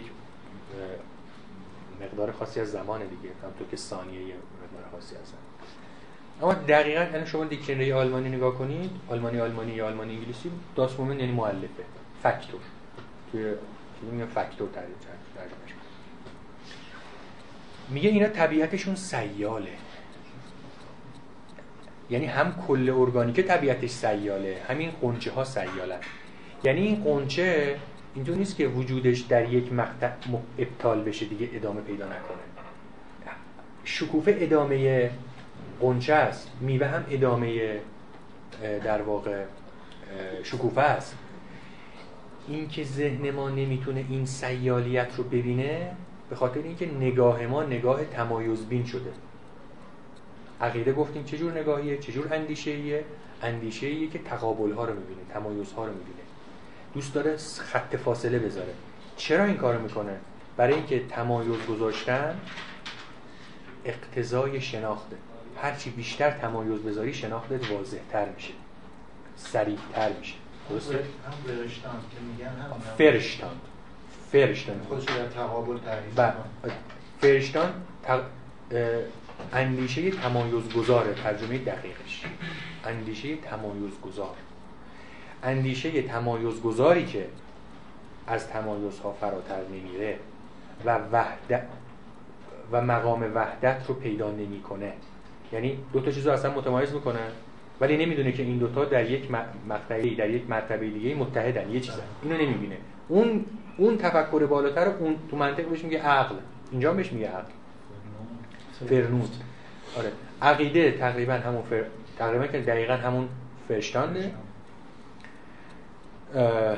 و Vernunft هم اصطلاحش اصطلاح دیگه میشه speculation یا Spekulation تو آلمانی. اون نوع تفکری که تمایزها رو می‌بینه اما در تمایزها متوقف نمیشه. توانایی اینو داره که این تمایز رو برسونه یا برگردونه به وحدت. پس چی؟ طبیعت سیالشان. آنها را همزمان یعنی در این حال که تمایز دارن اونها رو تبدیل می‌کنه به دقایق وحدت ارگانیکی که در آن نه تنها با یکدیگر تعارض ندارند بلکه هر یک به قدر دیگری ضروری است. پس در نگاه عمیقتر به تنوع نظام های فلسفی متوجه میشیم که اینها در یک نگاه کلنگر با هم دیگه دیگه تعارض ندارن. اینها با هم ناسازگارن ها. با هم ناسازگارن واقعا ناسازگارن. اما وقتی از منظر کل نگاه می‌کنیم می‌بینیم که هر کدوم یه جایی به خصوصی بر خودش داره. یه ادای سهمی می‌کنه. یه جا رو حل می‌کنه. یه مشکلی رو یه جا بیان می‌کنه. نظام های فلسفی رو هگل اینجوری می‌بینه. و به همین دلیل در هگل مفهوم تاریخ فلسفه داریم.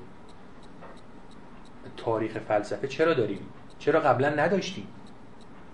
دلیل اینکه در هگل ما تاریخ فلسفه داریم تلقی هگل از مفهوم حقیقت. و اینکه حقیقت چگونه؟ خودش رو بروز میده. حقیقت یک امر واحده که خودش رو در طی زمان در قالب نظام های مختلف نشون میده. پس تاریخ فلسفه نویسی یه تصمیم شخصی نبود. اقتضای فلسفه و نگاه هگل به حقیقت بود. به همین دلیل پیش از اون نبود. و بعد از اون حالا هست. و نخست همین ضرورت برابر. بعد از اینکه ما خودمون رو به نظرگاه کل ارتقا میدیم متوجه میشیم که این امور متنوع و متعارض و ناسازگار همه یک ضرورت برابری داره. مقدار ضرورتشون به یه اندازه است. اصلا من اینجوری نیست که بگیم تو کاذبی تو صادقی. همه باید باشن. همه.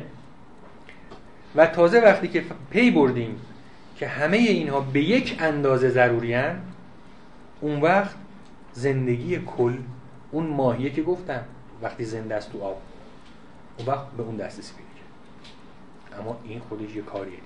یعنی پیدا رسیدن به این رس... مستلزم یک تاریخ 2500 ساله بوده. بر نظر هگل زندگی کل. پس کل یه موجود زنده است. تو مثال ما ماهی بود کل اینجا دیگه میشه کل حقیقت. و این موجود زنده رو ما می‌خوایم زندگیش رو پیدا کنیم. زندگی اون موجود یعنی کل حرکتش کل سیرش از ابتدا تا اونجایی که ما داریم میبینیمش. همه رو می‌خوایم یک جا تازه ببینیم. یعنی می‌خوایم یک حقیقت سیال رو ببین حقیقت سیاله ها یعنی شما یهو نمی‌تونید ببینیدش. یه چیزی که در حال حرکت در حال رشده. مثل ماهی در حال حرکت نمی‌تونی یه جا ببینیش. هگل می‌خواد این حقیقت سیال رو که در حال رشد و نموه اینو کلا یه جا ببینه. حالا میگه این نظرگاه منه. حالا ببین در مقابل. اما از یک سو تناقض یا مخالفت با نظام فلسفی مایل نیست خودش رو این گونه بفهم و از سوی دیگر آگاهی دریافت کننده یعنی اون آگاهی که می‌خواد چیزها رو یاد بگیره منظور از دریافت کننده یعنی اون آگاهی که می‌خواد از این نظام ها چیز یاد بگیره یعنی درس آموزی کنه. اینم در حدی نیست توانش توان مفهومیش که بتونه این تنوع نظام ها رو به وحدت برسونه و نشون بده که اینا واقعا وحدت دارن. اینو نمی‌تونه نشون بده. به همین دلیل به طور معمول نمی‌داند چگونه این تناقض رو از یک جانبیش آزاد کند. یک جانبی یعنی یک جانبگی وان سایددنس Einseitigkeit یعنی این نظام های مختلف رو ما در جداگانگیشون ببینیم. اگه اینا رو در جداگانگی ببینیم معنیش اینه که یک سویه داریم نگاه می‌کنیم. تازه وقتی که همه رو با هم ببینیم و در نسبتی که با هم دارن اون وقت از یک جانبگی رها شدیم از یک جانب نگری رها شدیم معمولا نمی‌داند دقایق متقابلا ضروری را در قالب آنچه متعارض و متخالف خیش می نماید گفتیم این دقایق این, تن، این تنوع نظام های فلسفی متقابلا ضروری یعنی یا ضرورت برابر دارن. اما ما ما می‌خوایم این ضرورت برابر رو در همون حال مشاهده کنیم. که به نظر می‌رسه با هم تمایز دارن این اجزا تقابل دارن. یعنی ما نمی‌خوایم نشون بدیم که ببینید هگل نمی‌خواد نشون بده که این تقابلی که ابتدا مشاهده می‌شد موهومه. نمی‌خواد نشون بده که ما در پایان متوجه میشیم که اینا که تقابل نداشتن ما اشتباه می‌کردیم. نه تقابل داشتن. تقابل هم واقعیه. نظام ها واقعا با هم ناسازگارن. ناسازگاریشون سر جاش میمونه. معلوم نمیشه که اینا موهوم بودن. نه میمونه. چیزی که اضافه میشه اینه در عین ناسازگاری با هم اینا دارن یه کل رو زنده نگه میدارن. مثل یه سیستم سیستمی از نیروهای متضاد که بر هم فشار میارن. و همین که یکی از این نیروها خارج بشه تعادل به هم میریزه کلا منفجر میشه.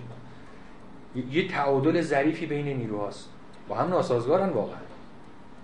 و, و کل امر نامتناهی به نظر هگل به ضروره خودش رو در قالب امور متعارض و ناسازگار نشون میده. حالا تنوع نظام های فلسفی فقط یه جمعشه. در طبیعت همینطوره. در طبیعت خودش رو در قالب تعارض های بین قطب مثبت و منفی نیروهای متعارض و غیره و غیره نشون میده. خب بند سه رو بخونم. طلب چنین تبیین هایی و اجابت این طلب به سهولت و به غلط به منزله اشتغال داشتن به امر ذاتی تلقی می شود. در کجا درونه نوشته فلسفی می تواند بیشتر به بیان درآید بجز در اهداف و نتایجش؟ و از چه طریق این اهداف و نتایج متعینتر شناخته می شوند بجز از طریق تفاوتشان با آن چیزی که زمانه در همین سپهرها پدید می آورد ولی اگر قرار باشد چنین عملی چیزی بیش از سرآغاز شناختن محسوب شود اگر قرار باشد چنین عملی شناختن بالفعل محسوب شود آنگاه در واقع باید آن را در زمره ابداعاتی محسوب کنیم برای نادیده گرفتن خود موضوع و ترکیب کردن این دو. یعنی ترکیب کردن ظاهر جدیت و کوشش در جهت خود موضوع از یک طرف و در این حال اجتناب بالفعل از این جدیت و کوشش.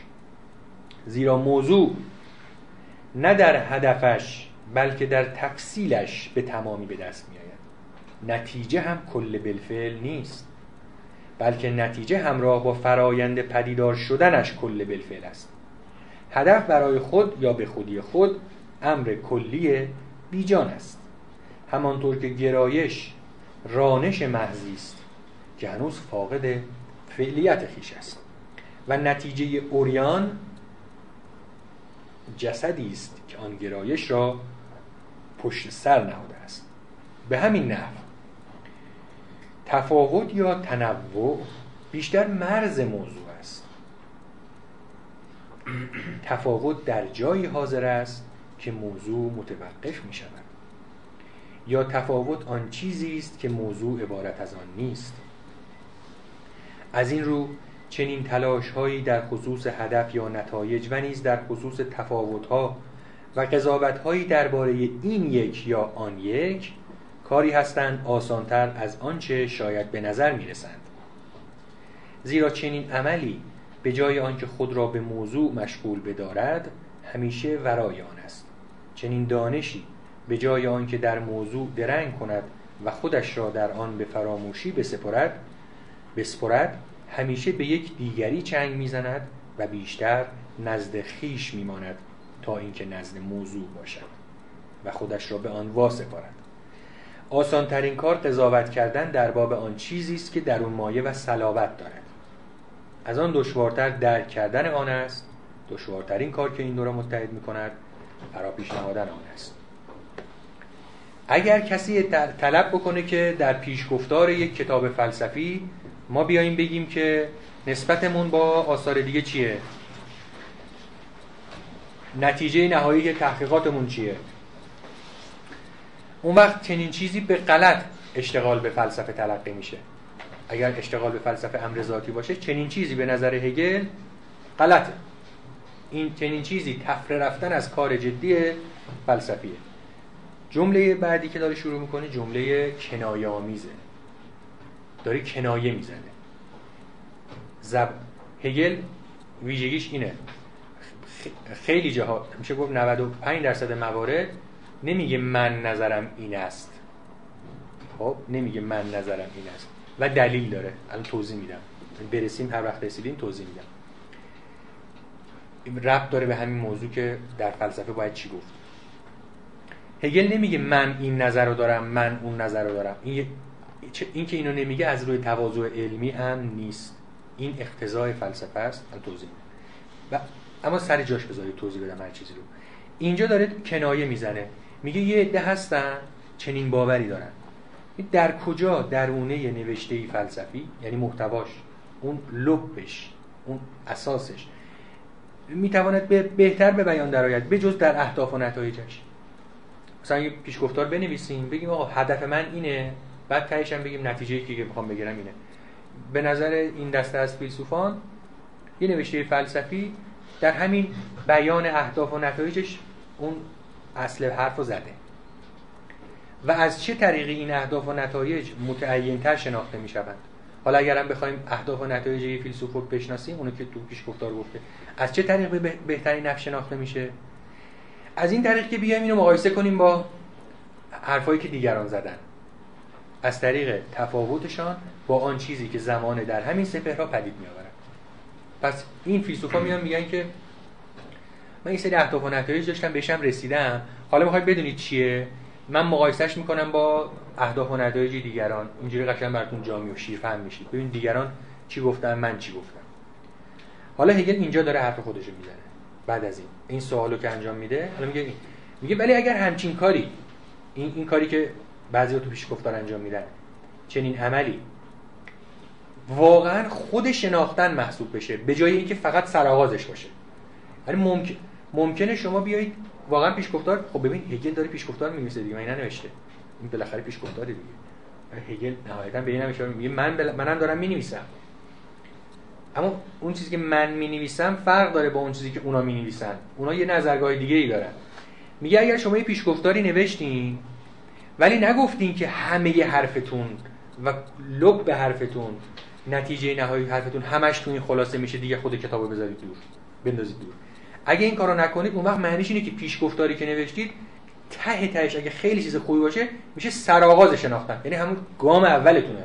تازه بعد برداریم بقیه گام میگه اگر کسی اومد گفتش که من نتایجمو گفتم اهدافمو گفتم بعد نشون دادم که این اهداف و نتایج تفاوتش با چیزایی که دیگران گفتن چیه. بعد فکر کنی که این همین چیزی که الان گفتیم این خود کل شناختنه این دیگه میگه اگه همچین چیزی باشه اون وقت باید بگیم که این دیگه از اون ابداعاتیه که این زمانه ما داره از خودش در میاره. و دلیلش هم دلیل اینجور ابداعات هم اینه که تن می‌زنن از موضوع. فرار می‌کنن از شناخت. این که فرار یعنی تنبلن به معنی اصلا تنبلیه. دلیل این موضوع تنبلیه. میگه اینا این اینجور کارا اینجور کارا. یعنی یه نفر یه پیشگفتاری بنویسه بعد بگه آقا مثلا کل چیزی که من به دست آوردم همینه بعد همینم اسمش شناخته. همینی که من تو پیش گفتار نوشتم. این چنین چیزی میگه یه طلا در واقع ابداعی است برای نادیده گرفتن خود موضوع و ترکیب کردن دو چیز. یکی اینکه به خودش یه ظاهری از جدیت و کوشش و اینا نسبت بده. من خیلی کار بزرگی دارم می‌کنم. و در عین حال که این ظاهر رو به خودش میده زیر جلکی اجتناب می‌کنه از این زحمت. دوباره بره سراغ اون تنبلی خودش. چرا تنبلیه؟ برای اینکه شما وقتی یه نتیجه رو می‌ذاری وسط ببینید نتایج یه چیزایی که می‌تونه لغلقه زبان میشه مثلا فرض کنید که ما چیزی داریم نسبیت عامه اینشتین. ای مساوی MC2 گفتن این حرف چقدر سخته برای شما یا برای من؟ انرژی مساوی حاصل ضرب جرم در مجذور سرعت نور. خب یه نفر می‌تونه اینو بشنوه و بیاد تکرارش بکنه. نتیجه نسبیت عام انیشتین خب تو اگه اینو تکرار بکنی معنیش اینه که نسبیت انیشتین رو فهمیدی؟ یا اگه من تکرار بکنم نه. فهمیدن نسبیت انیشتین یعنی اینکه تو بتونی تفصیل ماجرا یعنی محاسبات انیشتین رو بیان بکنی. یه سری محاسبات ریاضی انجام داده. تازه خود انیشتین آزمایش هم نکرده ها. همچین آزمایش پذیر نیست اصلا. اینا یه سری معادلات یه سری محاسبه است. میگی شما وقتی به اون نتیجه نهایی بسنده می‌کنی می‌خوای اجتناب بکنی یا شونه خالی بکنی از اون مسیری که تو رو میرسونه به اون نتیجه؟ اون مسیره مهمه. مسیره مهمه همونقدر که نتیجه مهمه آه هر دو مهمه. معلومه که نتیجه مهمه. اما نتیجه زمانی مهمه که تو مسیرم به ما بگی. حالا جلوتر معانی دیگه ای هم برای این تأکید بر مسیر پیدا می‌کنیم که خیلی دلالت های مهمی داره. میگه زیرا موضوع یعنی اون چه فلسفه ازش حرف می‌زنه نه در هدفش بلکه در تفصیلش به تمامی به دست میاد. اگر من بیام در پیشگفتار بگم که حقیقت X است. یه چیز شتحگونه یا شتگونه نه کدومش درسته. حقیقت مثلا سوبژکتیویته است. خب باشیم چیکار کنم من باید؟ حقیقت مثلا انرژی است. خب باید شما بگید که خب چجوری از کجا اومدی تازه وقتی میگین این از کجا اومد حالا ما می‌تونیم حرف شما رو دنبال کنیم ببینیم که واقعا از اونجا اومد که شما میگی یا نه از شکم مبارک اومد به اصطلاح. پس تفصیل تفصیل یعنی که اون گام ها رو طی کنیم. اون گام ها رو طی کنیم. نتیجه هم که می‌ذارید وسط یه چیز انتظاییه اگه می‌خواید این انتظایی نباشه باید تفصیل رو نشون بدید نتیجه کل بالفعل نیست. کل یعنی کل حقیقت. اگه می‌خواید اگه میگید مثلا به طور مثال حقیقت سوبژکتیویته است این میشه یه کل انتظاری. اگه می‌خواید این کلتون بالفعل باشه اون وقت باید نشون بدین که چگونه حقیقت شده سوبژکتیویته. چه تی چه مراحلی طی شده؟ از کجا این اومده؟ این خلق و که نیست. به همین دلیل میگه نتیجه کل بالفعل بالفعل یعنی چی؟ بالفعل actual یا wirklich تو آلمانی عموما در برابر انتزاعیه یا abstrakt abstract abstract abstract معمولا ببین abstract به چی میگیم؟ مثلا ما میگیم مفهوم انتزاعی. مفهوم انتزاعی معنیش چیه؟ معنیش اینه که مثلا در عالم خارج از ذهن یه همچین چیزی نداریم. من تو ذهنم اینو به اصطلاح اعتبار می‌کنم. مثلا ما در خارج از ذهن رنگ محض داریم. نه همیشه رنگ رنگ یه چیزیه. مثلا این رنگ الان رنگ لباسه. خود مطلق رنگ رو نداریم. اون رنگی هم که از رنگ فروشی می‌خریم مطلق رنگ نیست اون ماده رنگیه. دقت می‌کنید؟ تو یکی اینو حرف زده بود سری کلاس. گفته بود ما رنگ داریم دیگه. اون رنگی که می‌خریم رنگ مطلق. آره اون رنگ مطلق نیست. رنگ مطلق یه چیز انتظاییه همونطور که آره. ببین منظورمون این نیست که کل حقیقتش انتظاییه بعضی وقتا منظورمون اینه که مثلا در مورد رنگ واقعا رنگ یه چیزی در عالم خارج هست. یه چیزیه. منظورمون از انتظایی اینه که جدا نمی‌تونیم ببینیمش. همونطور که مثلا انسان شما رو من جدا می‌بینم از شما متمایزه ما نمی‌تونیم رنگ رو مثلا از شما جدا ببینیم. این رنگه. ولی واقعیت یه موقع هم هست که نه انتظایی از اون بالاتره. مثلا چه می‌دونم ما میگیم اسب بالدار. اونم انتظاییه. اون دیگه به دو معنا انتظاییه. یعنی هم به این معنا که در عالم خارج جداگانه نمیشه دید هم به این معنی که کلا نمیشه دید. چه برسه به جداگانه. یعنی اصلا نیست. حالا اینجا ویریکلیش یعنی اون چیزی که حقیقتا در عالم وجود داره. یک یعنی در عالم واقعا وجود داره. یه مفهوم ذهنی نیست. در عالم خارج وجود داره. اما یه معنی بالاتری هم داره. یه معنی بالاتری هم که داره اینه. یعنی اون چیز معقوله. معقوله. یعنی ذاتیه. یعنی عرضی نیست یا کانتینجنت نیست تصادفی نیست. یعنی مثلا مثلا میگیم مثلا میگیم فعلیت انسان چیست در ارسطو؟ نطق. نطق انسان یعنی اقلانیت او. خب؟ این اقلانیت او فعلیت اوست. کی انسان بالفعل نیست؟ زمانی که اقلانیت در او بالفعل نیست. کی اقلانیت در انسان بالفعل نیست؟ زمانی که انسان کودک.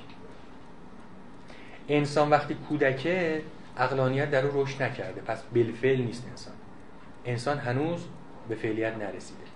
این عبارت تعبیر بالفعل و انتظایی خیلی تحت تاثیر ارسطو کاربرد لازم معنایی به لازم معنای کاربردی که تحت تاثیر اون چیزی بالفعله که هم در هم واقعا وجود داره و هم واقعا معقوله.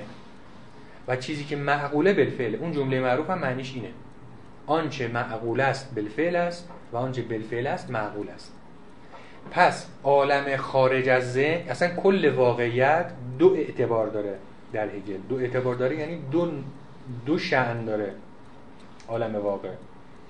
یه شأن شأن واقعیتشه. یعنی هر آنچه در عالم وجود دارد.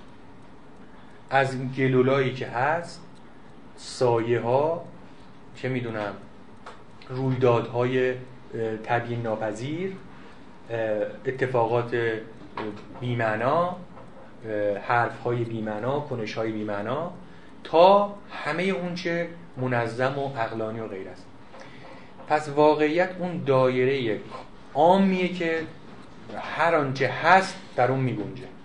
اما بالفعل یک حوزه مشخصی از این واقعیت. بالفعل یعنی وجه معقول هست واقعیت. وجه معقول واقعیت یعنی اون وجهی از واقعیت که به شناخت کلی و ضروری در میاد. چون هر آنچه در این عالم هست به شناخت کلی و ضروری در نمیاد. عباره اون داستان قلم کروک معنیش همین بود. یک نفر فکر کرده بود که منظور هگل از این جمله هر آنچه بالفعل است معقول است و هر آنچه معقول است بالفعل است. فکر می‌کرد معنیش اینه که چون هر آنچه در عالم وجود داره معقوله یعنی کلیه دیگه به پس این هر آنچه در عالم وجود داره رو میشه از یک سری اصول کلی استنتاج کرد. وقتی چیزی معقوله یعنی اینکه زیل کلی میگنجه. یعنی اون چیز معقول رو شما می‌تونی ببری زیل یه چیز کلی بفهمیش. قلم کروگ می‌گفت این آقای کروگ آدمی بود به نام کروگ. این تنه زده بود به هگل که بیا قلم منو استنتاج کن. بگو که این قلمی که من دارم با این ویژگی های خاص مشخص که هیچ کسی دیگه ای نداره این رو از چه اصلی میشه استنتاج کرد؟ هگل می هگل جواب میده میگه حالا فلسفه مشغله های مهمتری داره در قیاس با استنتاج کردن قلم شما. ولی منظورش اینه. میگه ببینید ما عالم رو نمی‌خوایم به حسب واقعیت بشناسیم. چون نمیشه. عالم تجربی در هگل سر جای خودش میمونه. تج... عالم تجربی میمونه یعنی یعنی, یعنی شناخت پایان نمیپذیره به لحاظ تجربی. یعنی تجربه های جدید درش بسته نمیشه که. حالا اینو بعدا باید سر فرصت توضیح بدم که یعنی چی. الان اگه بخوام باز کنیم دیگه بحثمون به درازا می‌کشه. فقط الان اینو بدونید ما یه حوزه بزرگی داریم که همه هستی در اون واقع شده ما به اون میگیم واقعیت رئالیته. رئالیته. این رئالیته اعمه یا در برگیرنده اقلانیت و اون چیزی است که به بیان اقلانی در نمیاد. یا حداقل نمیشه به طور کامل اون رو به بیان اقلانی در آورد. یا نمیشه اون رو به طور کامل زیل کلیات گنجاند و استنتاج کرد. ببین مثلا شما به عنوان یه فرد یه سری خصوصیات مشخص دارید. مثلا خلق و خوی خاصی دارید وقتی که زندگی می‌کنید هر روز در یه مکان به خصوصی هستید قرار نیست شناخت حقیقت در هگل این امکان رو به فیلسوف بده که از پیش بدون شما فردا کجایین نمیشه که همچین چیز اصلا هدف فلسفه این نیست. هدف فلسفه این نبوده. در تا زمان هگل هگل هم میگه فلسفه این نیست. هدف فلسفه چی بوده؟ شناختن معقولیت جهان. می‌خوایم ببینیم که این جهان معقوله. اون اموری هم که شناخت ناپذیره مثلا اینکه تو فردا کجا هستی کاملا مجهول نیست.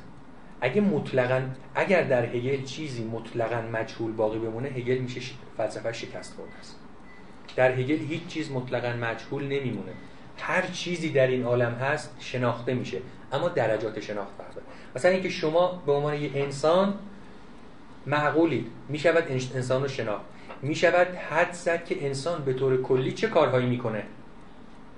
می‌تونیم بگیم شما هیچ وقت پرواز نخواهی کرد.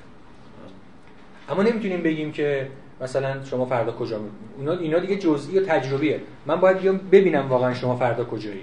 اینو از پیش نمیشه استنتاج کرد. ببین تفاوت فعلیت و واقعیت اینه. من وجوه معقول شما رو می‌فهمم. وجود معقول جهان رو می‌فهمم. من هگل قصدم اینه که نشون بدم. این جهان به لحاظ ذاتش معقوله. یعنی هیچ عنصر مجهولی برای من باقی نمیمونه. اما وجوه تجربی کثیری داره که فقط با تجربه میشه فهمید. یه مثال دیگه می‌زنم که بلکه روشنتر بشه. کانت در نقد عقل عملی ببخشید محض شرایط امکان شناخت پیشینی برابریستای تجربی رو یا برابریستای حسی رو داره بررسی می‌کنه. این یعنی چی؟ یعنی من کاری ندارم برابریستای حسی یا ابژه حسی شما چیه. می‌خواد چه می‌دونم موجودات زنده باشه می‌خواد موجودات مرده باشه. جهان طبیعت به طور کلی من اصلا کاری ندارم چیه. من می‌خوام اون شرایطی رو بررسی بکنم که اصولا شما در با هر چیزی در این عالم مواجه بشین تحت این شرایط فقط می‌تونید مواجه بشید. اگه اون اصول رو بتونم پیدا بکنم معنیش اینه که چیزی برای شما مجهول نمیمونه. هر بار که رجوع بکنید به جهان جهان یا برساخته از جوهر هاست یا عراس دیگه چیز سومی نیست که فکر کنید می‌خواد پیش بیاد که ای من نمی‌دونم این چیه. نه حتما یا جوهره یا عرضه. حالا باید فقط بریم ببینیم که جوهر یا عرضه. این میمونه حتما یا علت یا معلوله. از این دو خارج نیست. حالا اینکه چه چیزی علت چه چیزی معلول من الان نمی‌تونم بگم. ولی می‌تونم بگم در عالم هر چیزی که هست یا علت یا معلول. پس یعنی چی؟ یعنی من ساختار طبیعت رو نشون دادم به شما. اما شناخت های جزئی هنوز نیازمند پژوهشه بشناسیم کدوم علت کدوم معلوله چی هست ماجرا. اینا دیگه ربط این معنیش اینه که جهان علل اصول شناختنیه. اینو اثبات می‌خواد بکنه. هم کانت هم هگل. پس نتیجه کل بالفعل نیست. نتیجه همراه با فرایند پدیدار شدنش کل بالفعل است. تازه زمانی که نشون بدیم که این نتیجه چگونه پدیدار شد. اون وقت نتیجه تازه میشه نتیجه. هدف اگر به خودی خود لحاظ بشه یه امر کلی بیجانه هدف یعنی اون چیزی که در پایانه. گرایش اون چیزی که در ابتداست. اون چیزی که در ابتداست.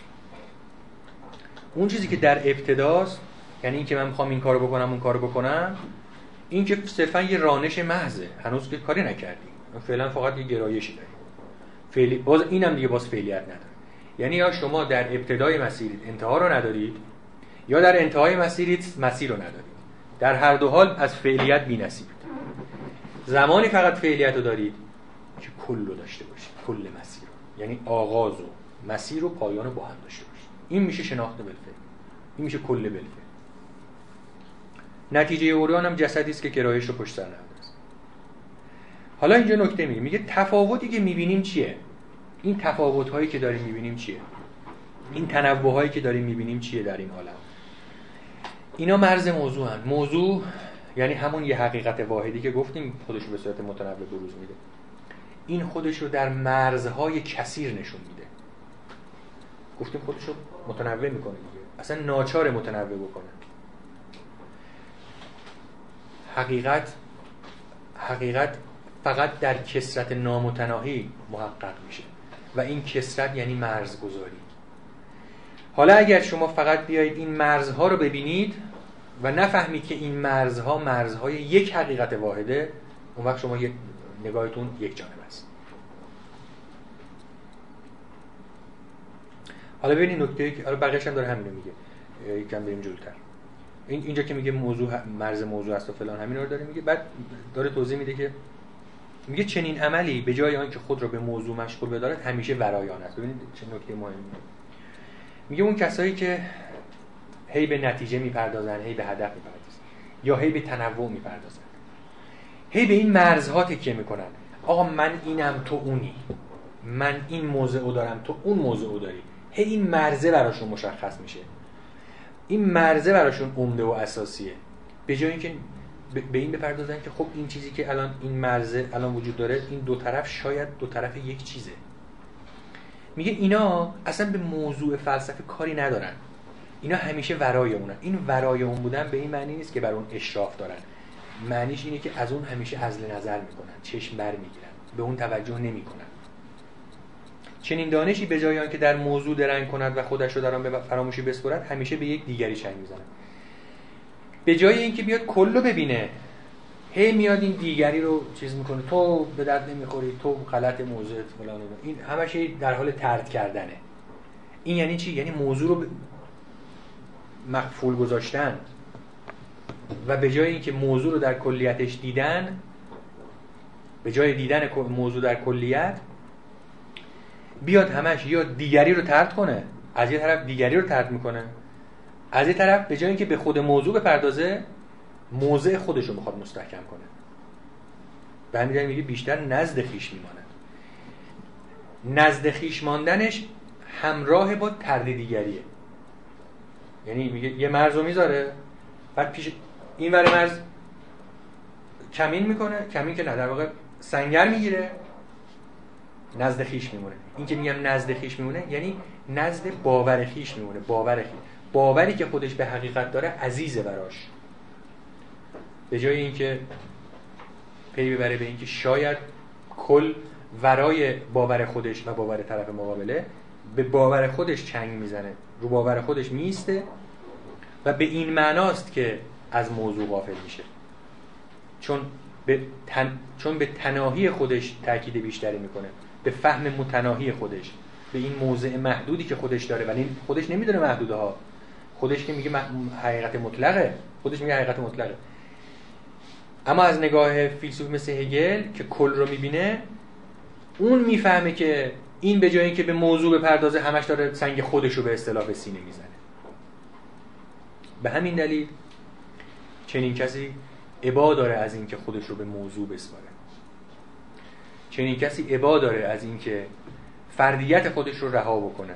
جلوتر در مورد مرگ حرف می‌زنه یه آگاهی برای اینکه به, به حقیقت دست پیدا بکنه باید خواستار مرگ خودش باشه. مرگ خود به معنی نابودی خود که نیست. به اون اونو باید کامل توضیح بدم. ببین هر بار که حالی فقط اشاره می‌کنم که همه چی به آینده مکول نکنم. هر بار که آگاهی موضعی اتخاذ می‌کنه. یعنی یه طرف مرز میسته یعنی هر بار که یک شخصی یه موضع اتخاذ کنه یه جا میسته کل وجود اون شخص الان خلاصه میشه در اون موضعش. شما اون موضوع ازش بگیر اون که چیزی نیست. یعنی او او با موضوعش یکیه. مثل وقتی که میگیم این عقیده این ایمان برای من مرگ و زندگیه. شما اینو از من بگیرید من دیگه هیچم. اون منظورش اینه. اون مرگی هم که اونجا داره میگه اینه. میگه اگر آگاهی خواستار مرگ خودش نباشه هیچ پیشرفتی نمی‌کنه هیچ تربیتی حاصل نمی‌کنه. آگاهی باید خواستار مرگ خودش باشه. اگر خواستار مرگ خودش نباشه مجبور به مرگ میشه. چون این اتفاقی که میفته ولی نکته اینه که آگاهی به لحاظ وجودی یک موجودیه در این جهان به نام آگاهی که می‌تونه مرگ رو تاب بیاره. یعنی گفتم خودش رو در مقام یک ایده موضع فلسفی یک نظریه متجسم می‌کنه ابتدا. بعد پی می‌بره که این غلطه و به این معنا میمیره. چون همه وجود و هستیش در اون ایده خلاصه شده بود. وقتی پی می‌بره که این غلطه انگار که کلا میمیره. اما از این مرگ جان سالم به در می‌بره. چرا جان سالم به در می‌بره؟ اینکه آگاهی اساسا جوهر نیست. یک موجود سیاله. انگار که پوست میندازه ما انگار که متحول میشه. جوهر اگر بود این اتفاق نمی‌تونست برش بیفته. ببین جوهر یک وجود صلب و ثابته. یا می یا زنده است یا مرده است. اما انرژی که همیشه از حالتی به حالتی دیگه منتقل میشه ولی از بین نمیره آگاهی انرژیه. همیشه از حالتی به حالتی دیگه. یعنی قانون بقای انرژی اینجا صادقه. این یه موجود سیالیه. که با اتخاذ هر موضعی خودش رو در قالب اون موضع متجسم می‌کنه یک یک آرام و قرار نسبی فعلا به خودش میده و می‌خواد اونجا باقی بمونه. اما لاجرم متوجه میشه که نمی‌تونه باقی میمیره. چون به, به نابسنده بودن موضع خودش به طور ضروری پی می‌بره. این هم هگل می‌خواد اصلا پدیدارشناسی ماجرای توضیح دادن اینه که چگونه آگاهی هر بار موضع اتخاذ می‌کنه در قبال شناخت و در قبال هستی. یعنی همواره آگاهی یک معرفت شناسی داره یه هستی شناسی آگاهی یک فهمی داره از اینکه شناخت چیست یک فهمی داره از اینکه موضوع شناخت چیست. یعنی هستیش چه؟ و هر بار که این نظریه رو مطرح می‌کنه هر بار با خودش دچار تناقض میشه. یعنی معلوم میشه که هم نظریه معرفت شناختیش اشتباه بوده هم نظریه هستی شناختیش اشتباه بوده. وقتی این اتفاق میفته خودش که میمیره بنابراین باید کل نظریه‌شو از بین بره وقتی کل نظریه‌شو از بین می‌بره باید یه نظریه تازه بده. وقتی نظریه تازه میده هم معرفت شناسی تازه‌ای باید ارائه کنه هم هستی شناسی تازه. یعنی اگه قبلا فکر می‌کرد ابژه حس ابژه چیزی که فقط با حواس پنجگانه میشه فهمید حالا میگه نه اون اشتباه بود. ابژه حتما یه چیزی فراتر از اینه. پس هستی اون ابژه رو طور دیگه تعبیر می‌کنه یعنی هستی شناسیش تغییر می‌کنه. من الان هستی رو جور دیگه می‌فهمم. قبلا فکر کردم هستی همون چیزی که به حس در میاد. حالا میگم نه یه چیز دیگه باشه هم نظریهش تغییر می‌کنه. اگه قبلا فکر می‌کرد با حواس پنجگانه می‌تونه ابژه رو درک بکنه الان میگه نه حواس پنجگانه کافی نیست. باید با پرسپشن انجام بدم. من باید داده ها رو بگیرم با هم ترکیب کنم خلاصه اینه که این نزد خیش میمونه. اگر, اگر تمایز نظام های فلسفی رو اینطور بفهمیم این به این معنیه که از موضوع کنار کشیدیم. و کنار کشیدن از موضوع یه کاریه که اتفاق میفته یعنی آگاهی این توانایی رو داره که هم خودش رو بسپره به مرگ خیشتن همین که از مرگ فرار کنه. هر دو کار می‌تونه آگاهی آزادیه.